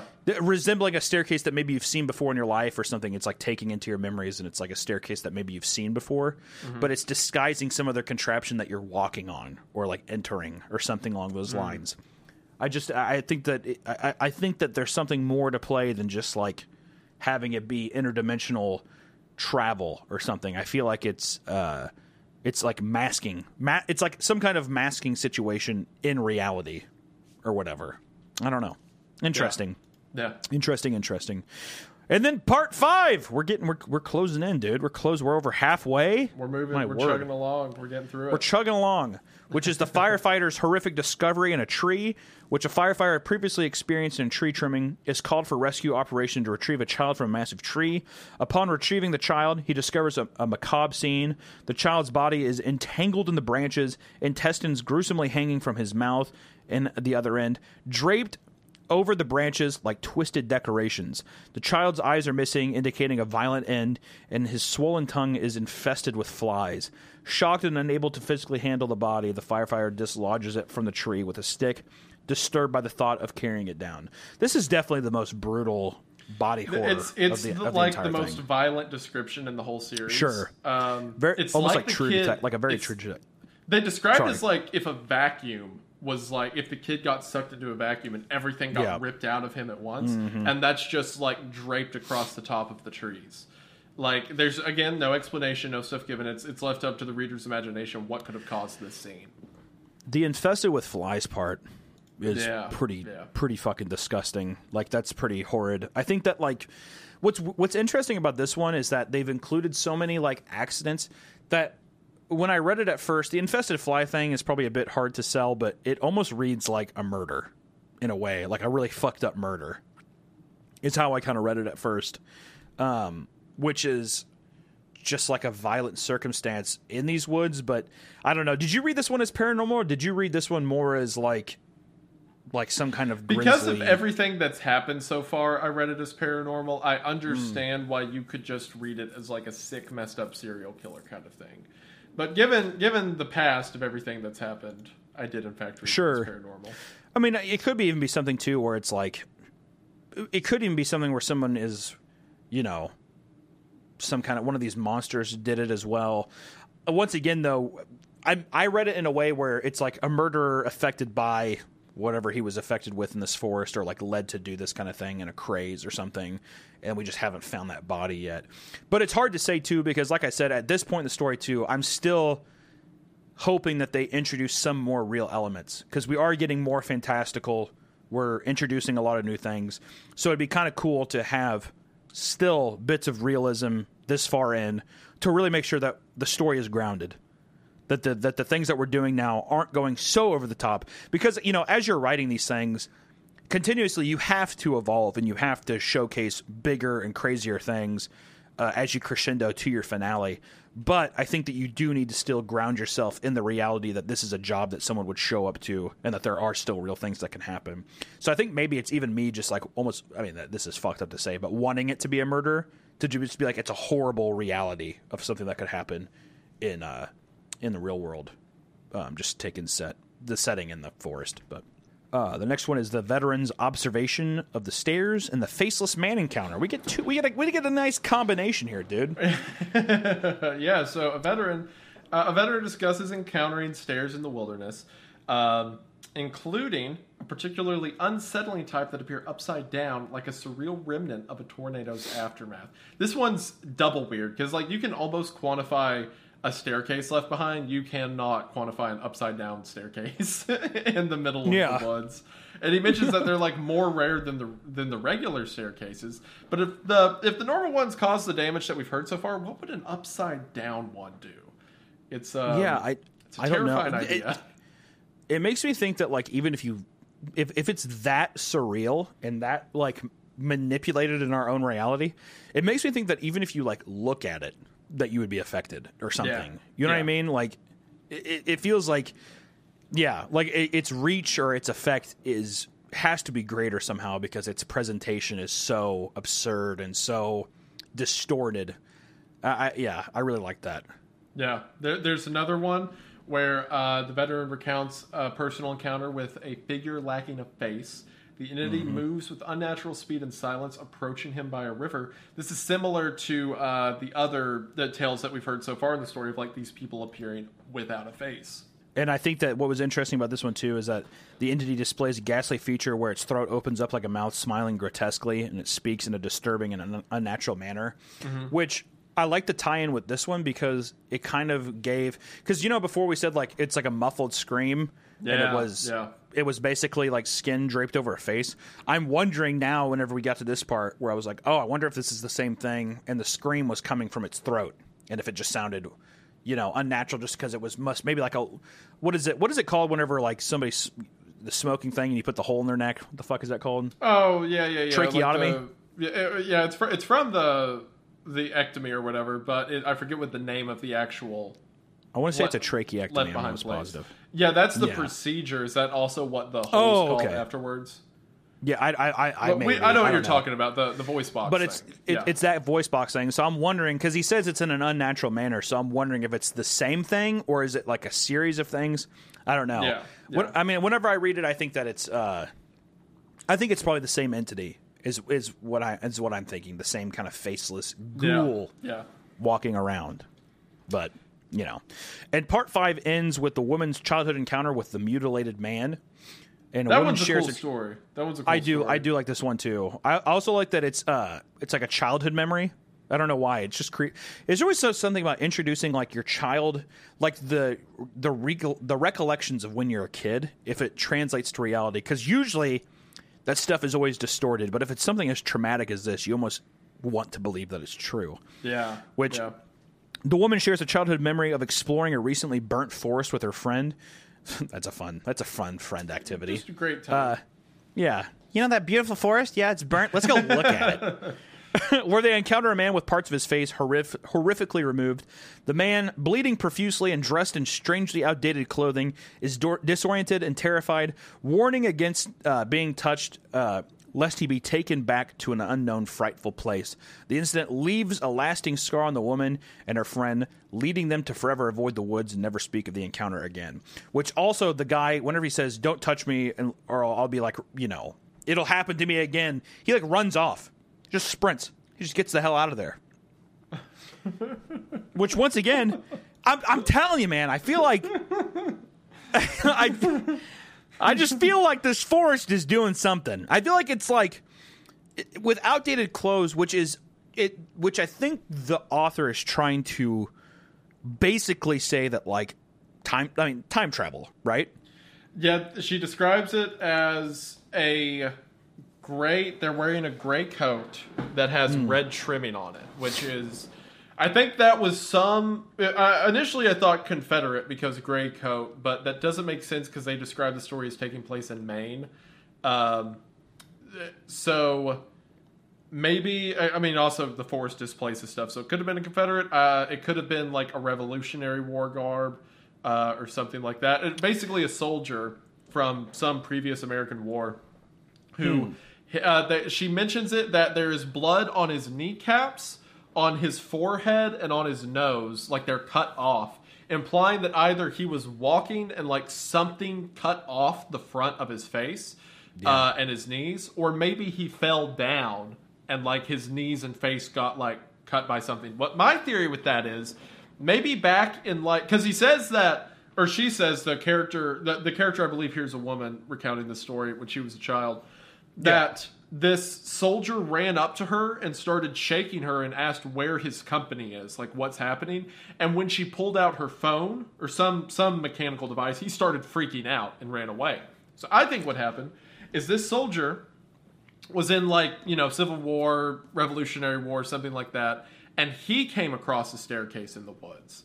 He walked mm-hmm. to the top of the stairs and s- similar to how it was described earlier your hand can just get cut clean off if you reach too far out of the stairs he was Yeah. standing near the top and then this imaginary like the blade effectively of it this like i imagine it almost as like a piano wire shooting up from the stairs itself Yeah, they shoot sliced it. up Whoosh. it sliced it, sliced his nose, sliced his forehead, sliced his knees, and all of a sudden he was in the modern age. And then he runs, he finds this girl, freaks out because of technology, runs off, and who knows what happens to him. I think it was a time transportation because of his own encounter with the stairs. What led you to believe? It, it, so, do you think that it's just the army just because of his getup? Yeah, yeah. She describes it as hold on, I can find because well you're right it's like the it's like a gray outfit with the red trim but to me whenever i read that i almost read that as like an older uh sar uniform Oh, you might be you might be right about that actually. i think i i I thought that it might have been like i think because I, I was right right there with you too though i do think that he traveled up a staircase got sliced and he went way too far and instead of just his arm and stuff his whole body got transported out into a different time and now it's this guy who is like who knows i mean it could Oh, just I, been I, I remember why I think it was a military Okay. because he kept asking about his unit. Well, Like, even when I read unit? U- even when I read unit, it still made me think of like a like the SAR, like his That's uh, true. That's true. his his not I mean not platoon. It's like his I mean his unit. You know his unit number in of the like in the search and rescue. Yeah, that's Sure. very true. He had a So- yeah. Here's the phrasing. He had some kind of weird gray cloth jacket and almost formal pants on, and the jacket had these weird buttons and red borders on it. yeah. I want. I mean it, it, it, it's it's very ambiguous. I mean I think that like it could it could very well be something as old as like 1800s or even 1700s or something like that. Yeah. To me, Yeah. whenever I read it, yeah, I just I just imagine like a way or like 60s, like 60s SAR Yeah, that's true. That's true. It deal or something like that. You know what I mean? Just kind of like an older material, but it's still formal in that way. But yeah, I just thought it was like, oh, this is a dude from a different time. No, I was Yeah, and I He's was trying to look a man back. out of time. Either way. Yeah, and I was trying to read back through, but there was no other stories because I was hoping that when I when I was like going back through, that it would be like, oh, this is about like an older SAR person talks about like one of their colleagues going missing. And I'm like, oh, that would have been a tie-in, but who knows? I mean, it's just some guy out of time showing up, traumatizing these people, and then now they never have never stepped anywhere near the woods again at all. Which smart. I say, finally, thank God. Someone has one crazy thing happen, and they're like, "That's enough. I'm good." Yeah. but they Yeah. they, haven't been tempted by the pay yet. The pay They or the they haven't the been benefits. tempted by the massive pay that the Park The, Service the, is the, putting the out. massive, massive pay. You'll you'll figure it out one day, is what he says. that leads us into part good you can have six. Six of eight. We're rounding. We're rounding the final turn here, which is the part six is the rookie conversation re- revealing disturbing SAR incidences because you know what we've had so far isn't disturbing enough. But a friend shares a, an unsettling search and rescue case, including rapid, unexplainable deaths and bizarre circumstances. Describes finding a man with a family crushed. With a, a fatally crushed skull in an area devoid of rocks or hard objects, and recalls discovering a woman in a desert who died of drowning with her lungs full of water and no nearby water resources. Really by this point i think in part six it's really ramping up the dimensional travel stuff. A lot of people that shouldn't be this area are in this area i.e you know r- like head crushed by presumably rocks no no rocks or any hard su- like basically like in a pasture of grass and then even a person drowning in a desert and their body is full of water. So once again we're just getting more teleportation stuff. Um we get the tragic case of a young man with Down syndrome, uh, goes missing under mysterious circumstances as well. Found severely injured in a canyon. Mentions a little sad boy wanting to play and trade, quote unquote trade, and dies after sharing haunted last words about being cold and longing for his mother. Just horribly, horribly tragic. Which I wonder too. Coincidentally, I wonder if just from generally reading this, there there's a couple there's there's more than one. I think there's like maybe four or five, maybe even six people with like mental mental illness of some kind being affected and being perpetrated there. I know there's been some movies that that has been like in Stephen King's Dreamcatcher, the person who can like interdimensionally talk to people is a Down syndrome child, and I don't know if that if they're trying to link that as well. That like because of this uh, mental illness, that they're able to communicate or do something with these people. I don't know if there's some kind of narrative there, but just food for thought. Uh, another one is a senior ranger's disturbing story of a severed hand. A portion of the I, par- I like how I come back and you're talking about Down syndrome. well, there's it happens a lot.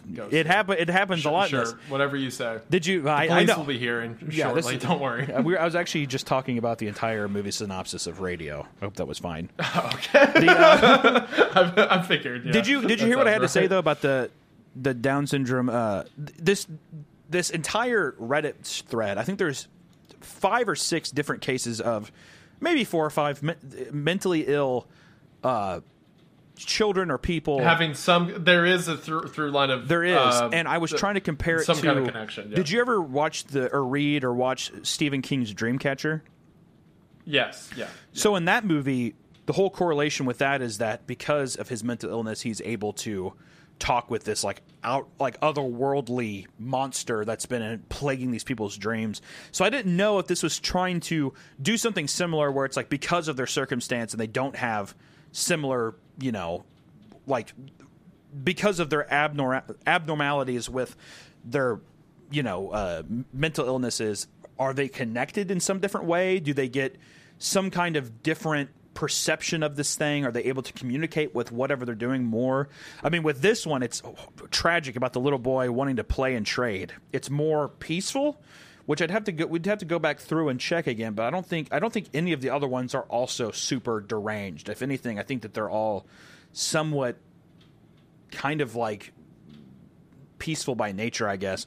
But of course, uh, he dies with uh, his haunting last words, um, longing for his mom. It's a very sad, very sad one. But I, Yeah. I, I just thought that was an interest. Like th- thinking about it now, this far in the story, it's just it's just a lot of different coincidences there. I don't know if it's true. And, and there was that part, if I recall right, you may have just talked about this while I was replacing the battery, but wasn't there a section where it kind of implies that he kind of gave his life for someone else?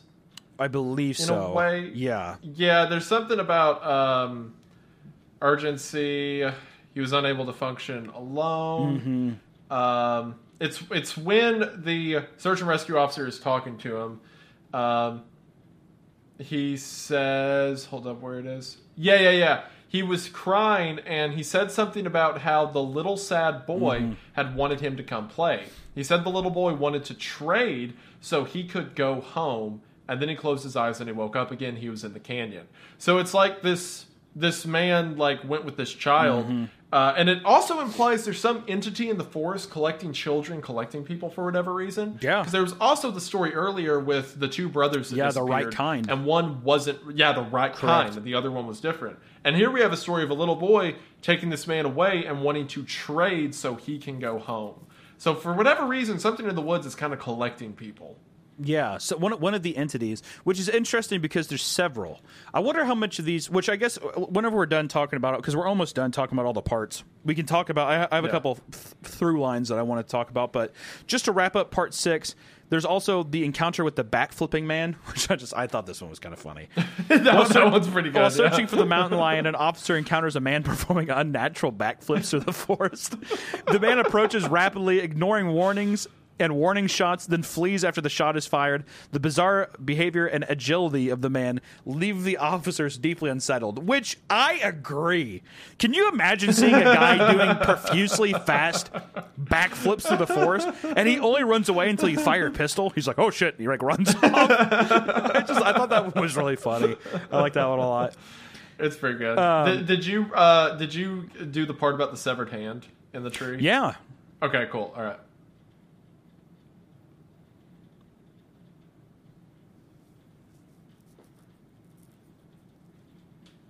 Yeah.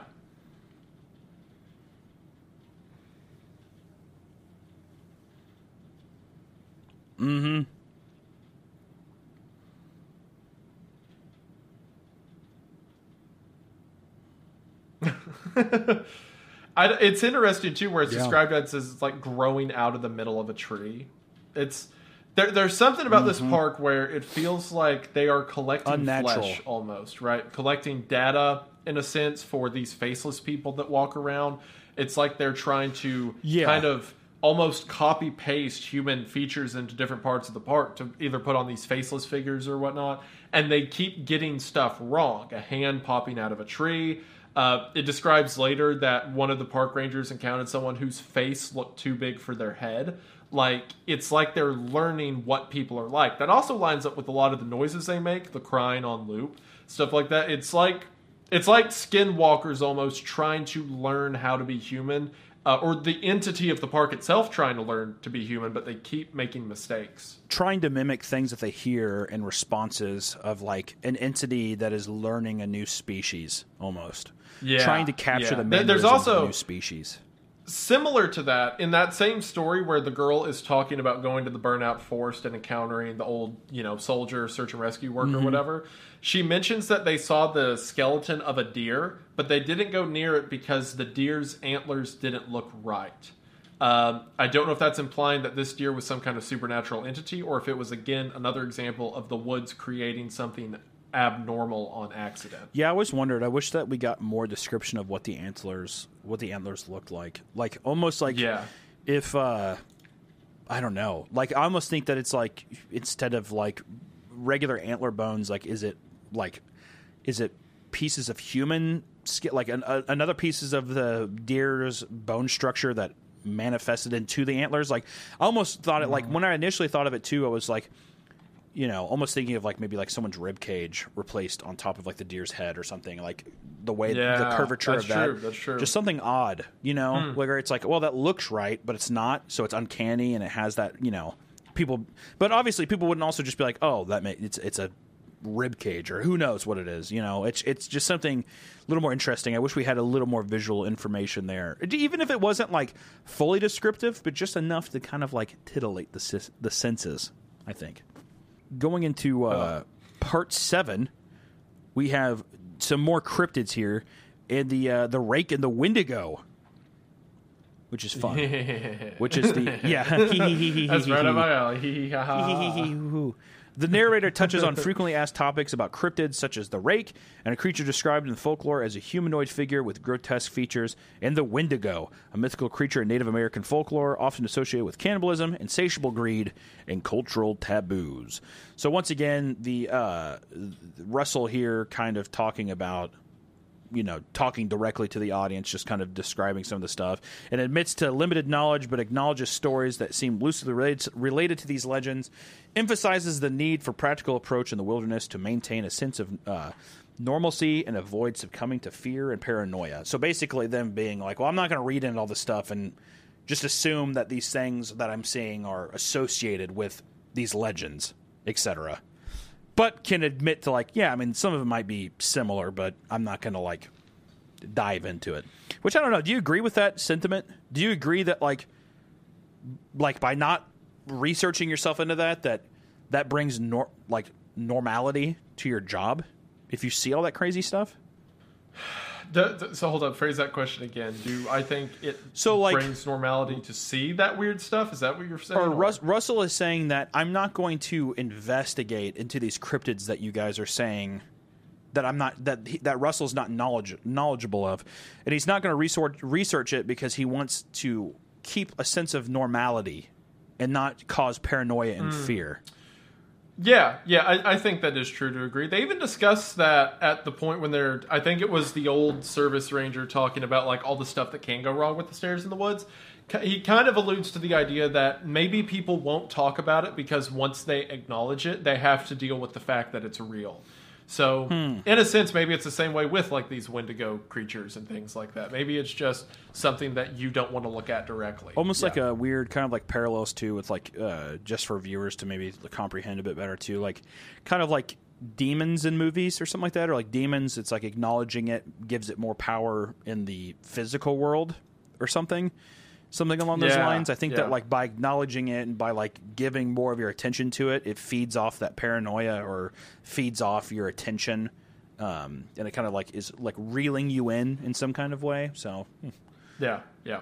But the uh, KD comes back for this one and talks about it's their Wendigo uh, entity that they came across. Actually, in this thing too, we actually get a we get our first. I don't. I think this might be our first time that they ever talk about an actual location. Which KD shares a story from her friend H about a camping trip near the Warm Springs Reservation in Central Oregon. I think that's the first time we ever get like an actual. it, it all- it like we get hints about stuff about like oh well um it it's in an area with a lot of mountains and terrain there's moose there so we know it's kind of like PNW region but here it's actually described yeah, oh, earlier there was the friend's story in Maine that was said, but that's not described to be Sure. this area. Katie's friend's story is kind of with the idea that it's related to this area and it's in Oregon, so it kind of confirms suspicions of this being somewhere in the uh, the Rockies or like Yellowstone-ish area. And I mean, this one is just them encountering a creature resembling a deer, but walking on two legs with cloudy, milky eyes, similar to Wendigo's description. But they ignore the creature and avoid interacting with it, uh, adhering to uh, his grandfather's warnings about mysterious entities in the wilderness. So basically, this one felt like it was just like them seeing a Wendigo kind of entry, um, but them not really paying much attention to it and just hoping that it wouldn't fuck with them, uh, per Yeah, their yeah. You know, grandfather being like, "You don't want to mess with a deer that stands on two legs. It'll fuck you up for real. Just don't even look at it." Uh, It's a pretty that, good rule of thumb. that sounds you know? really scary, Grandpa. I don't care. it is scary. It's scary as shit. Just I don't know. Twiddle with your thumbs. okay, thanks, It turns out he was right. Yeah, he was, was. right, He- he- right? was- he- they ignore it and it doesn't happen. Yeah, he was yeah. right. It would be very hard not to be like, "Hey," you know, like that's what Well, I mean that. What are you like, doing? She describes it and the kid who's like facing away from it, it's standing right behind him, whispering to him. Oh, yeah. and the kid's like, "So, have you seen that? You see that cool new uh, Ed, Edd n Eddy episode? Yeah. That was pretty cool. So that was pretty it's cool so time. funny because like you're like shaking in fear. The thing's like whispering behind you, and it's like so. Then Ed slaps his belly, and he says "pink belly," and then there was this other part where he says "butter toast." It was the funniest fucking thing I've ever seen in my life. I imagine that's how your childhood went, though. Like- I- literally. I remember the episode of Ed, Edd, Eddy. It scared me when Ed eats his mattress. I, I remember. I, I remember. I like, do remember that. I do that. remember that. I was revolted. it revolted me as a child. Do you remember that episode where uh, I forget what the context was, but um, Ed's parents takes away his stairs? I th- Do you remember that? yeah, because he lives in the basement, right? Yeah, he lives in a basement, so he's like, "Oh, I'm grounded, so my parents took the stairs." So- that that's some liminal horror. That's where the stairs. that is went. little Yeah. horror, especially because you never see the parents in that show. I know that there's so many fun Yeah. conspiracies of like who the, who the fuck took the stairs, Ed? His parents are just an entity that eats stairs. yeah, yeah. Uh, We're getting okay. We're getting too sidetracked. No, but we're yeah, almost say, done. we're, we're almost done. I know. Thank you guys We're for so staying. stay close. with- we're so close. We having a lot of fun with this, but just to rattle these these last ones off, we get another encounter with the faceless man, which is Yep. like a friend of Russell. Uh, while repainting an information booth, is approached by a man asking for directions. Initially perceives the man as normal, but upon looking directly at him, sees that the man has a smooth, faceless surface. Creating a moment of intense fear and confusion, the man disappears into the woods after the encounter, leaving the It's a bit of an understatement. which I was, what, it- yeah, leaving an eerie impression. Which it's like, ima- I mean, I- really imagine that for a second. Uh, excuse me, do you know where the local Red Robin is? Uh, yeah, man. It, oh, and he's like, has the face. He's like, oh, and he like just dead sprints into the woods. How would you even process that? A, a smooth, a smooth, faceless surface. the way it's described is pretty good too, Yeah. because they're like on top of a staircase painting. Yeah. And then it's like they look over their shoulder, they're faceless, they blink, and he has a face all of a sudden. And it's like, huh, was that my bad? But then the guy's acting so weird that you're like, uh, maybe that wasn't my bad. Like it is it is a very well played moment of tension. It's a well played moment of tension, and I think that like it escalates it perfectly by exactly you're asking yourself, is this situation weird? Until the guy literally disappears into the woods. That's when you're like, Yeah, no, just- I had every right to be weirded out by that. Okay, that makes sense. Imagine you're talking to a guy and he's like, "Hey, could you give me a ride down the street?" And you're like, "No," and he's like, "Okay," and just walks off into the like into the tree line. I'd be like, that man's on his own journey. Man, man- man's Yeah, taking he's- shortcuts left and right. he's going to a place I cannot follow. The Trail Scout meeting with a disproportionately faced man, which is another individual recounts meeting an older man while scouting trails whose facial features were unnaturally large compared to his head, creating disturbed and surreal visual. Which you've talked, you, you were talking about that earlier, but yeah, I I mentioned that that. that, that one's yeah. fun. I, I I- like how simple this one is because it's Yeah, it's yeah. just the idea. Like picturing in my head, it was very comical, but that made it more scary to me. Is how funny his face would have been. Hello, Like, I was it's wondering, uh, scouting for these trails and just wanted to say hello. it's just this giant man with like spaghetti strand hair. Could I offer you a peppermint? It honestly would look like one of your cartoons. It would. His face is too big for his head, like one of your one of your purposefully scary cartoons. It would be one of the ones too. Too much gum in his smile, extremely tiny Yeah, teeth. yeah, Oh yeah. yeah. Yeah, definitely. He- like it's interesting too how it's described with like the, the way it's phrased too. Like his face was just too big for his head. Not that his head was big, his face was too big for it. And you sit there and you're thinking to yourself like, what would that look like? You know, like the eyes, the mouth. It creates a very uncanny picture in your head. I, I, I like it very well. It's it's very subtle. Yeah. I mean, obviously the face isn't subtle, but it's not like his face exploded and became a yeah, monster no, or something. It's it- just like it's not like some kind of jump horror. scare. It's just the uncanny nature of the situation. Even I mean, like I imagine Yeah, the disproportionate of his face. It isn't so cartoonish. It's probably just awkward enough. You know? Yeah, and also he he goes back to that thing I talked about earlier, the idea that um, this that these monsters, these faceless creatures, wherever they are, are trying to learn humans. Yeah. They're trying to learn what they Yeah. look like, how they act. It, it, it all it actually since they're going from faceless to like just too big of a face, it almost implies they're getting better at it, which is scary. Yeah, it's it's learning. It's it's learning Yeah, and it's yeah. adapting. It's just the it's the simplicities. Like if each one of these people are asking for a ride to Red Robin, you know that it hasn't learned that core aspect of like normal human conversation, but visually it's getting better. And that's what's crazy too. Is that then you're going to start seeing like normal people that are just acting slightly off and that's going to be way way harder to comprehend, you know, like or to even delineate between an actual person. So, even if they don't get it perfectly right, like uh, 80 an 80% perfect like replica is going to feel like yeah this is just a fucking weirdo that i've met a hundred times before at walmart or something. Uh, which the last two little parts of uh, seven are the girl sleepwalking to the stairs mysteriously. She kind of uh, talks about uh, you know speaks cryptically about needing to leave and mentions quote unquote it being there doesn't really describe what it is. It's just it is there before waking up with no memory of the event. And then the last one is the child with a cognitive condition uh, talks of communicating uh, or, or communicating stairs, which is a child with a cognitive condition disappears and is later found describing an encounter with mysterious stairs that communicated with him. The child account suggests a supernatural aspect to the stairs, and he felt uh, he had never left his original spot and mentions the stairs wanting him to stay. Which, once again, cognitive thing, now having another kind of interaction, or I would say almost peaceful interaction with this thing. Um, and now the stairs this time are instead of wanting to trade, they're like, "I want you to stay."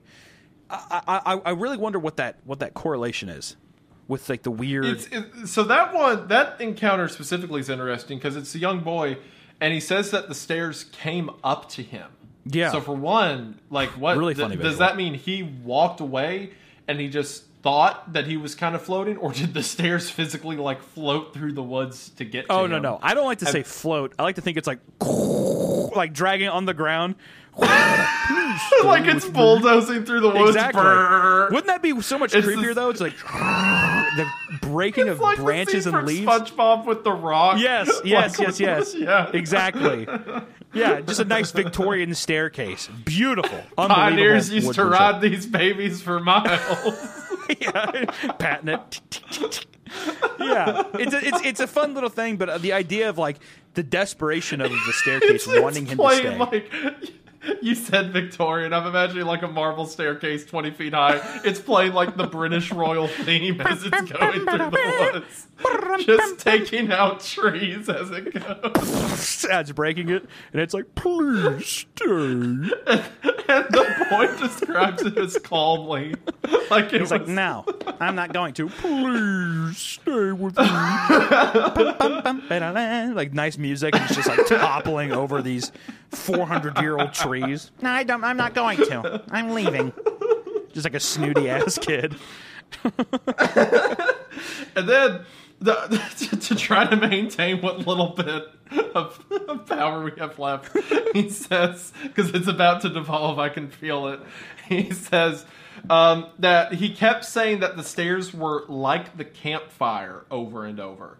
Maybe Hmm. he's referring to the way the fire started slow and got bigger, like the stairs kind of manifested in front of him, like they appeared maybe he means like with the fire came i don't know but that's a very that's a very haunting idea Very. and then he says that he heard a sound so loud that he had to cover his ears which reminds me of the story that um, russell told Yeah, earlier Russell. about the train noise that he Yeah. heard yeah Once again, it's, it's it's just haunting. unless you read it. Obviously, it doesn't. It, but the way that like when you read this, the way that these things kind of circle back and tie in are really fun. And it's not so much that we're getting more information, but it's just different experiences, and you get little hints of like just how other people experience these things, which I find really rewarding. It's just yeah it's it's Yeah. it's a subtle thing, but it's nice. It's it's cool to not just this crazy thing happened and we never hear about it again. It's like no, people have had experiences similar to other people. Like it's not just a one-off crazy thing. It's like these things are existing in this forest. So, but this leads us to the final part, part eight.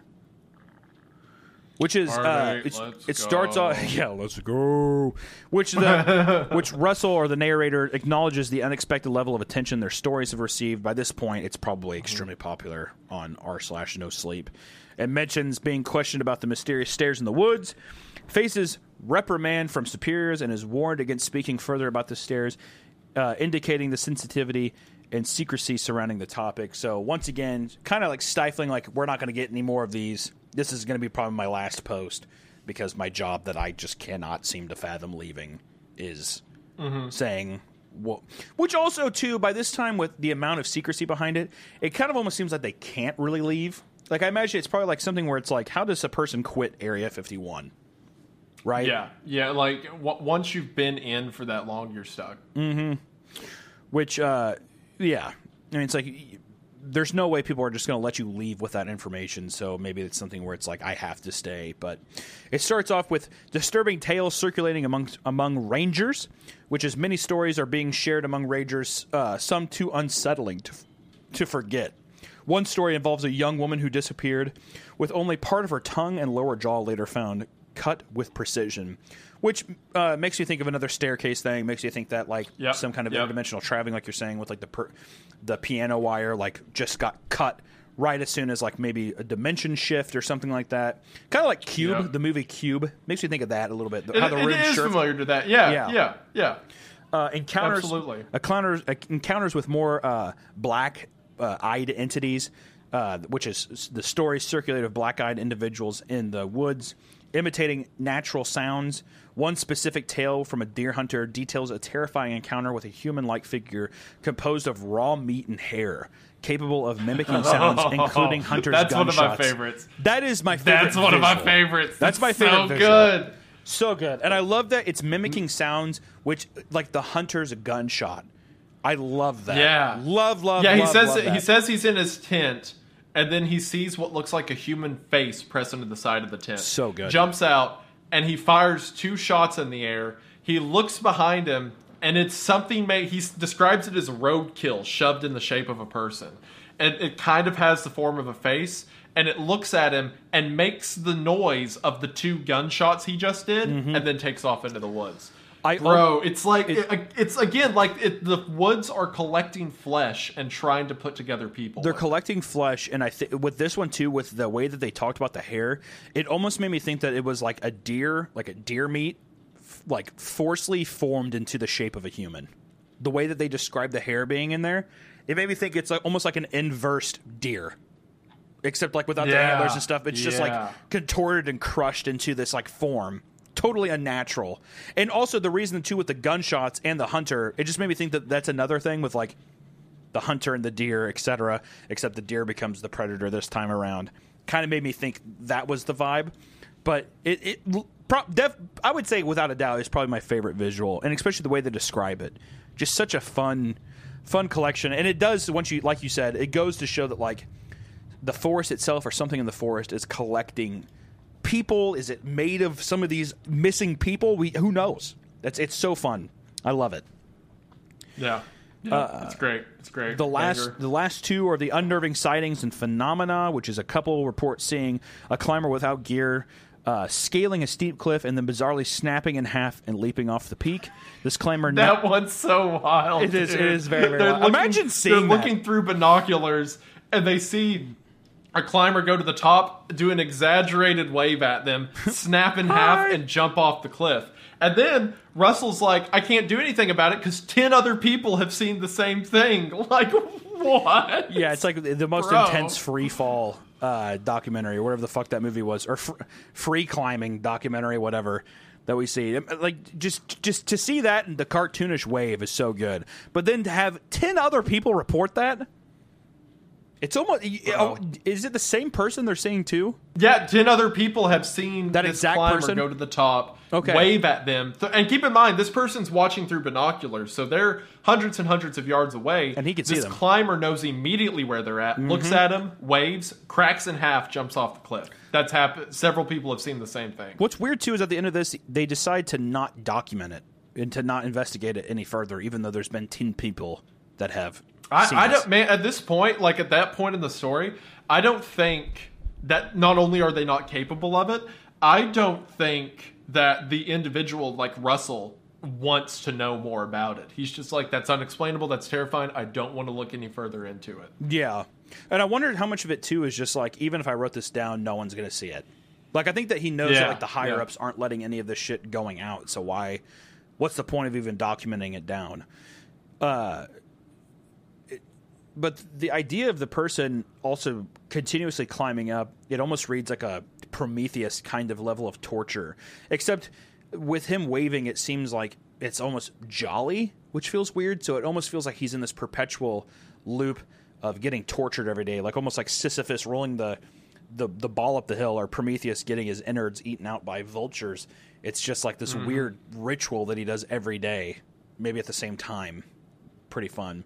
Yeah, I, I, I like how much weird stuff's happening in the park. I think it's all connected because the park itself is some kind of entity, but it's terrifying how diverse it can be, the horrors that it can put out. Yeah, and especially with them not documenting this down, it leads really well into the final passage, which Russell mm-hmm. expresses their inability to comprehend fully the mysteries associated with their job, plans to seize updates for the time being due to job jeopardy, but expresses a desire to return in a different format when possible. And it ends with advice for safe wilderness exploration and cryptic warning about the stairs to avoid interacting with them in any manner. And that's the last entry we get. The, the last words of it are so good because he, he says, like in the last lines, uh, if you go out into the woods, I encourage you to be safe. Bring water, food, survival equipment. Let people know where you're going when you'll be back. Don't go on uncharted paths unless you know exactly what you're doing. And above all, don't touch them, don't look at them, don't go up them. I love that. It's, it's great. It's fantastic. it, t- it, it, it just like it's it's a it's a perfect little pinpoint for the end of every kind of horror that we've seen. You know what I mean? yeah. It's Yeah. just it touches on everything without having to say it, and it's it's brilliant. And with that, I mean, Yeah. you know, that's this is the search and rescue. What a story! We did it. We covered. We covered it. I'm a search and rescue officer. It's a great, great story. Great story. I love. I love so much too. How like, sure, it's not a, it's not a standard like linear narrative in the sense of all these events happening to the same person in order. It is kind of a narrator's like, oh, this happened to this person. This happened to this person. But they're each so well done. They tie together with like the lore. They interconnect to each other so well. It's it's a classic for a reason, for sure. Yeah, I, it perfectly encapsulates someone's start, like the starting of, like, or it encapsulates encapsulates the the the job that someone has, right? Like it seems like the perfect Yeah. amount of weird scenarios with enough cryptic messaging to see like I can't really talk about it any further, but it's just so fun and I love when people can play with social media in this regard. It's the same reason why I love Ted the Caver so much and like his weird blog post entry for people to read that feels like something that can exist. It's from the perspective of somebody who is trying to be like this is a real super you know like this is a real thing that happened and i think uh, the author which i think we should definitely give a shout out to carrie hammonds Yep. Yep. just killed it it's it's such an amazing amazing story especially i, I see a lot of people in comment sections because you know uh, even people have like read this whole thing on YouTube, which if you're if you're looking for even like a nice morning drive kind of thing, you can listen to people uh, read it on YouTube and stuff. It's like a two and a half hour long, um, usually two and a half hour long audio uh, listen. But i i i I see a lot of people cite the twenty like twenty fifteen like th- these kind of times on Reddit for sleep like for scary stories is like a golden era of like really really fun stuff. So I'm excited to dive more into like other stuff from the 2015 2016 era because I hear that's like where a lot of this beautiful beautiful work really originated from and where a lot of people were especially on r slash no sleep were going ham. So Yeah, yeah. No, like uh, Carrie did a fantastic job, uh, and I've also been in contact with Carrie since we started playing out this episode. She is a lovely, lovely person to talk to, very kind. Uh, she is uh, a fan of both of our channels, which is very sweet. Hi, Carrie. Uh, Hi, appreciate Carrie. It. Did fan- did a fantastic job here. We love your stuff. Uh, so I talked to Carrie a bit about like the plans for the series and whatnot. Uh, and what had happened is after the first eight parts came out, the plan was to make it into a book. Like this was basically her her test drive of sorts for the series. Oh, really? Uh, she was she yeah. So the idea was this was eventually going to be like a novel of sorts, porting all this together. And then over the course of making that novel, she was reached out to. Um, now, th- this isn't coming from Carrie. This is coming from like research I've done Sure. around it. Uh, she was reached out to by uh, the TV show Channel Zero because Yeah. they wanted to adapt it into one of their episodes, which Channel Zero has a habit of doing that. They did that with Candle Cove, um, different internet horror stories making it into it. So they were going to use the stairs, uh, they're going to use the whole story of I'm a search and rescue officer for uh, a season called Butcher's Creek, I believe was the name of it, or Butcher's something like that. Pretty sure. I'm pretty sure it's Butcher's Creek. Anyway, uh, so they get the rights from her to do that season. And then uh, Carrie didn't say any of this. Carrie said that everyone she worked with was very nice. She said nothing negative. I am saying this as my own opinion from looking at the story of I'm a search and rescue officer, and then looking at what uh, no, uh, Channel Zero did with the show. They did not do a good job adapting it, in my own opinion. Uh, they pretty much just took the element of the stairs in the woods. They kind of left the rest of the lore behind. Yeah. But in the process for that, she basically had to give them rights to the story for a while. So she, it seems that she was unable to continue her book for a bit and kind of stepped back from the story. So for a while, the, for a few years there, the story was kind of in limbo. Like we have the test version for it on No Sleep. She started to put a novel together, and then the Channel Zero thing slowed that down. But I'm very happy to announce this. After talking to Carrie, she is actively working to continue the story, to add more entries to it, to expand on the lore, and she knows the whole story she wants to tell from start to end. Uh, and Carrie has been so, so gracious enough to allow me to see some of her work in progress stuff for what this is going to turn into. Oh, shit. And I have to say, it's really, really cool. Uh, she builds out on a lot of the lore involving the staircases. She builds out on a lot of the lore involving what's secretly happening in the park. It is very awesome. So I encourage everyone. Uh, I will put a link to it in the description. Hell yes. If you go to Reddit at her name, it's user forward slash search and rescue woods. It is the same name she used to tell this story. So if you just look up the original story itself on Reddit, you'll We'll put it up on the screen, She too. is- yeah, we'll put it up on the screen as well.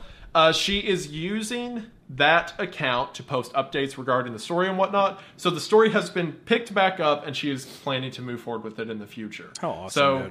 Go follow that. there to get announcements. I'm so excited to see where this is going. And I from what I have seen, it's really cool. Y'all are going to like it. I love that. Almost a decade later and still coming back. It's it, it's gonna. Yeah. I, I can't wait to even read into it myself. That's also just a good warning sign too for Hollywood shit, where it's like if we have any readers who are writing their own stuff, be wa- very wary of how you give your rights away to Yeah. these people Yeah. making stuff because they will literally I mean, like especially with the Channel Zero thing, they'll use one aspect, remove all of the subtlety and like things that made something great, just for the aesthetics and just for like, I mean, essentially the clout of what you're of what you made. Yeah. So just be be very weary of that because they will literally you, you think they will prey on anybody, dude. You got to watch out. So just keep that warning. But I will say, Carrie, that's fucking amazing. I'm so stoked to, re- to f- see. Oh, I, I'm so excited for where it's going from here. And, and all the stuff I said about like Channel Zero is not that Carrie hasn't said any of that to me. She's only described good things about it. I am just I am ascribing the bad Yeah, part of yeah. it because like It's- I, I want to get into writing. I want to work with more people in the industry and stuff like that. And a lot of the time, yeah, there are people out there who can be sort of scavengers, kind of predatory to authors' works and whatnot. Uh, and I'm not saying that explicitly applies here, but that's what it looks like from the outside looking. It's about ninety percent of people. Um, Ninety percent. yeah, of the yeah, that's, that's typically how it plays All to be. But I'm I'm so pumped that the series is continuing. Oh, Um, if you actually go to the, there's now a subreddit for Stairs in the Woods. There is a master document where she has kind of wrote some auxiliary stories to it. So different stories that take place in the same universe from people outside of Russell's perspective and stuff like that. And it's very cool. She's putting together lore for an entire world here that builds off of this. I think y'all are going to love it. So yeah, check her out, follow her, and be ready for whenever more of this comes out because like if you liked where it's been so far, you're definitely going to like where it's going. Exactly, and I think that it's uh, one of those things too, where if you if you, th- I think just as a general rule of thumb too, because I'm I'm very curious. I mean, this is our first episode, right? This is the first thing we've ever covered. I think that if you've if you're a big horror person and you haven't dived into actually reading horror works, please start with this one. I mean, like this is like Yeah, a great way. It, it, it can it can condenses itself down into these mi- mi- like micro short stories, and I think it'll make you appreciate the the art form a lot. That is just like short stories. I mean, like r- reading something. Reading something can be such a fun way to get yourself in the mood to like get get fucking spooked, enjoy the vibes of it. You know, I mean, it, it- Yeah. it's such a great way for your own imagination to scare yourself. So use this as an opportunity if you have never read something scary before use this opportunity to go and read this it's a great piece of literature it's a great story i'm so stoked that we covered we, we chose this this is a great one this is also all this is all of wendy's doing for having this be our first episode so very very stoked and i'm so so curious to see how people respond to this first episode and also what what maybe what we're doing next who knows which i'm not going to say here I'm excited uh, for the show. I'm so pumped. I think this was a great first episode. I enjoyed it as always. My man had a great time, uh, and yeah, I'm excited to see where we go from here. Like, great first story to cover. I can't wait to see what we do in the future. This was a lot of fun. Yeah, I think based off of the comments and stuff, I think that we'll use that as maybe where we'll go with next. But I know we have a bunch of ideas uh, brewing right now. But until next time, this has been Creepcast episode one. Thank you guys for listening, and we will see you Let's in the next one. Oh, Creepcast! Woo! Thank you all so much for watching. It means the world. Thank you all. Peace. Appreciate it for real. Peace.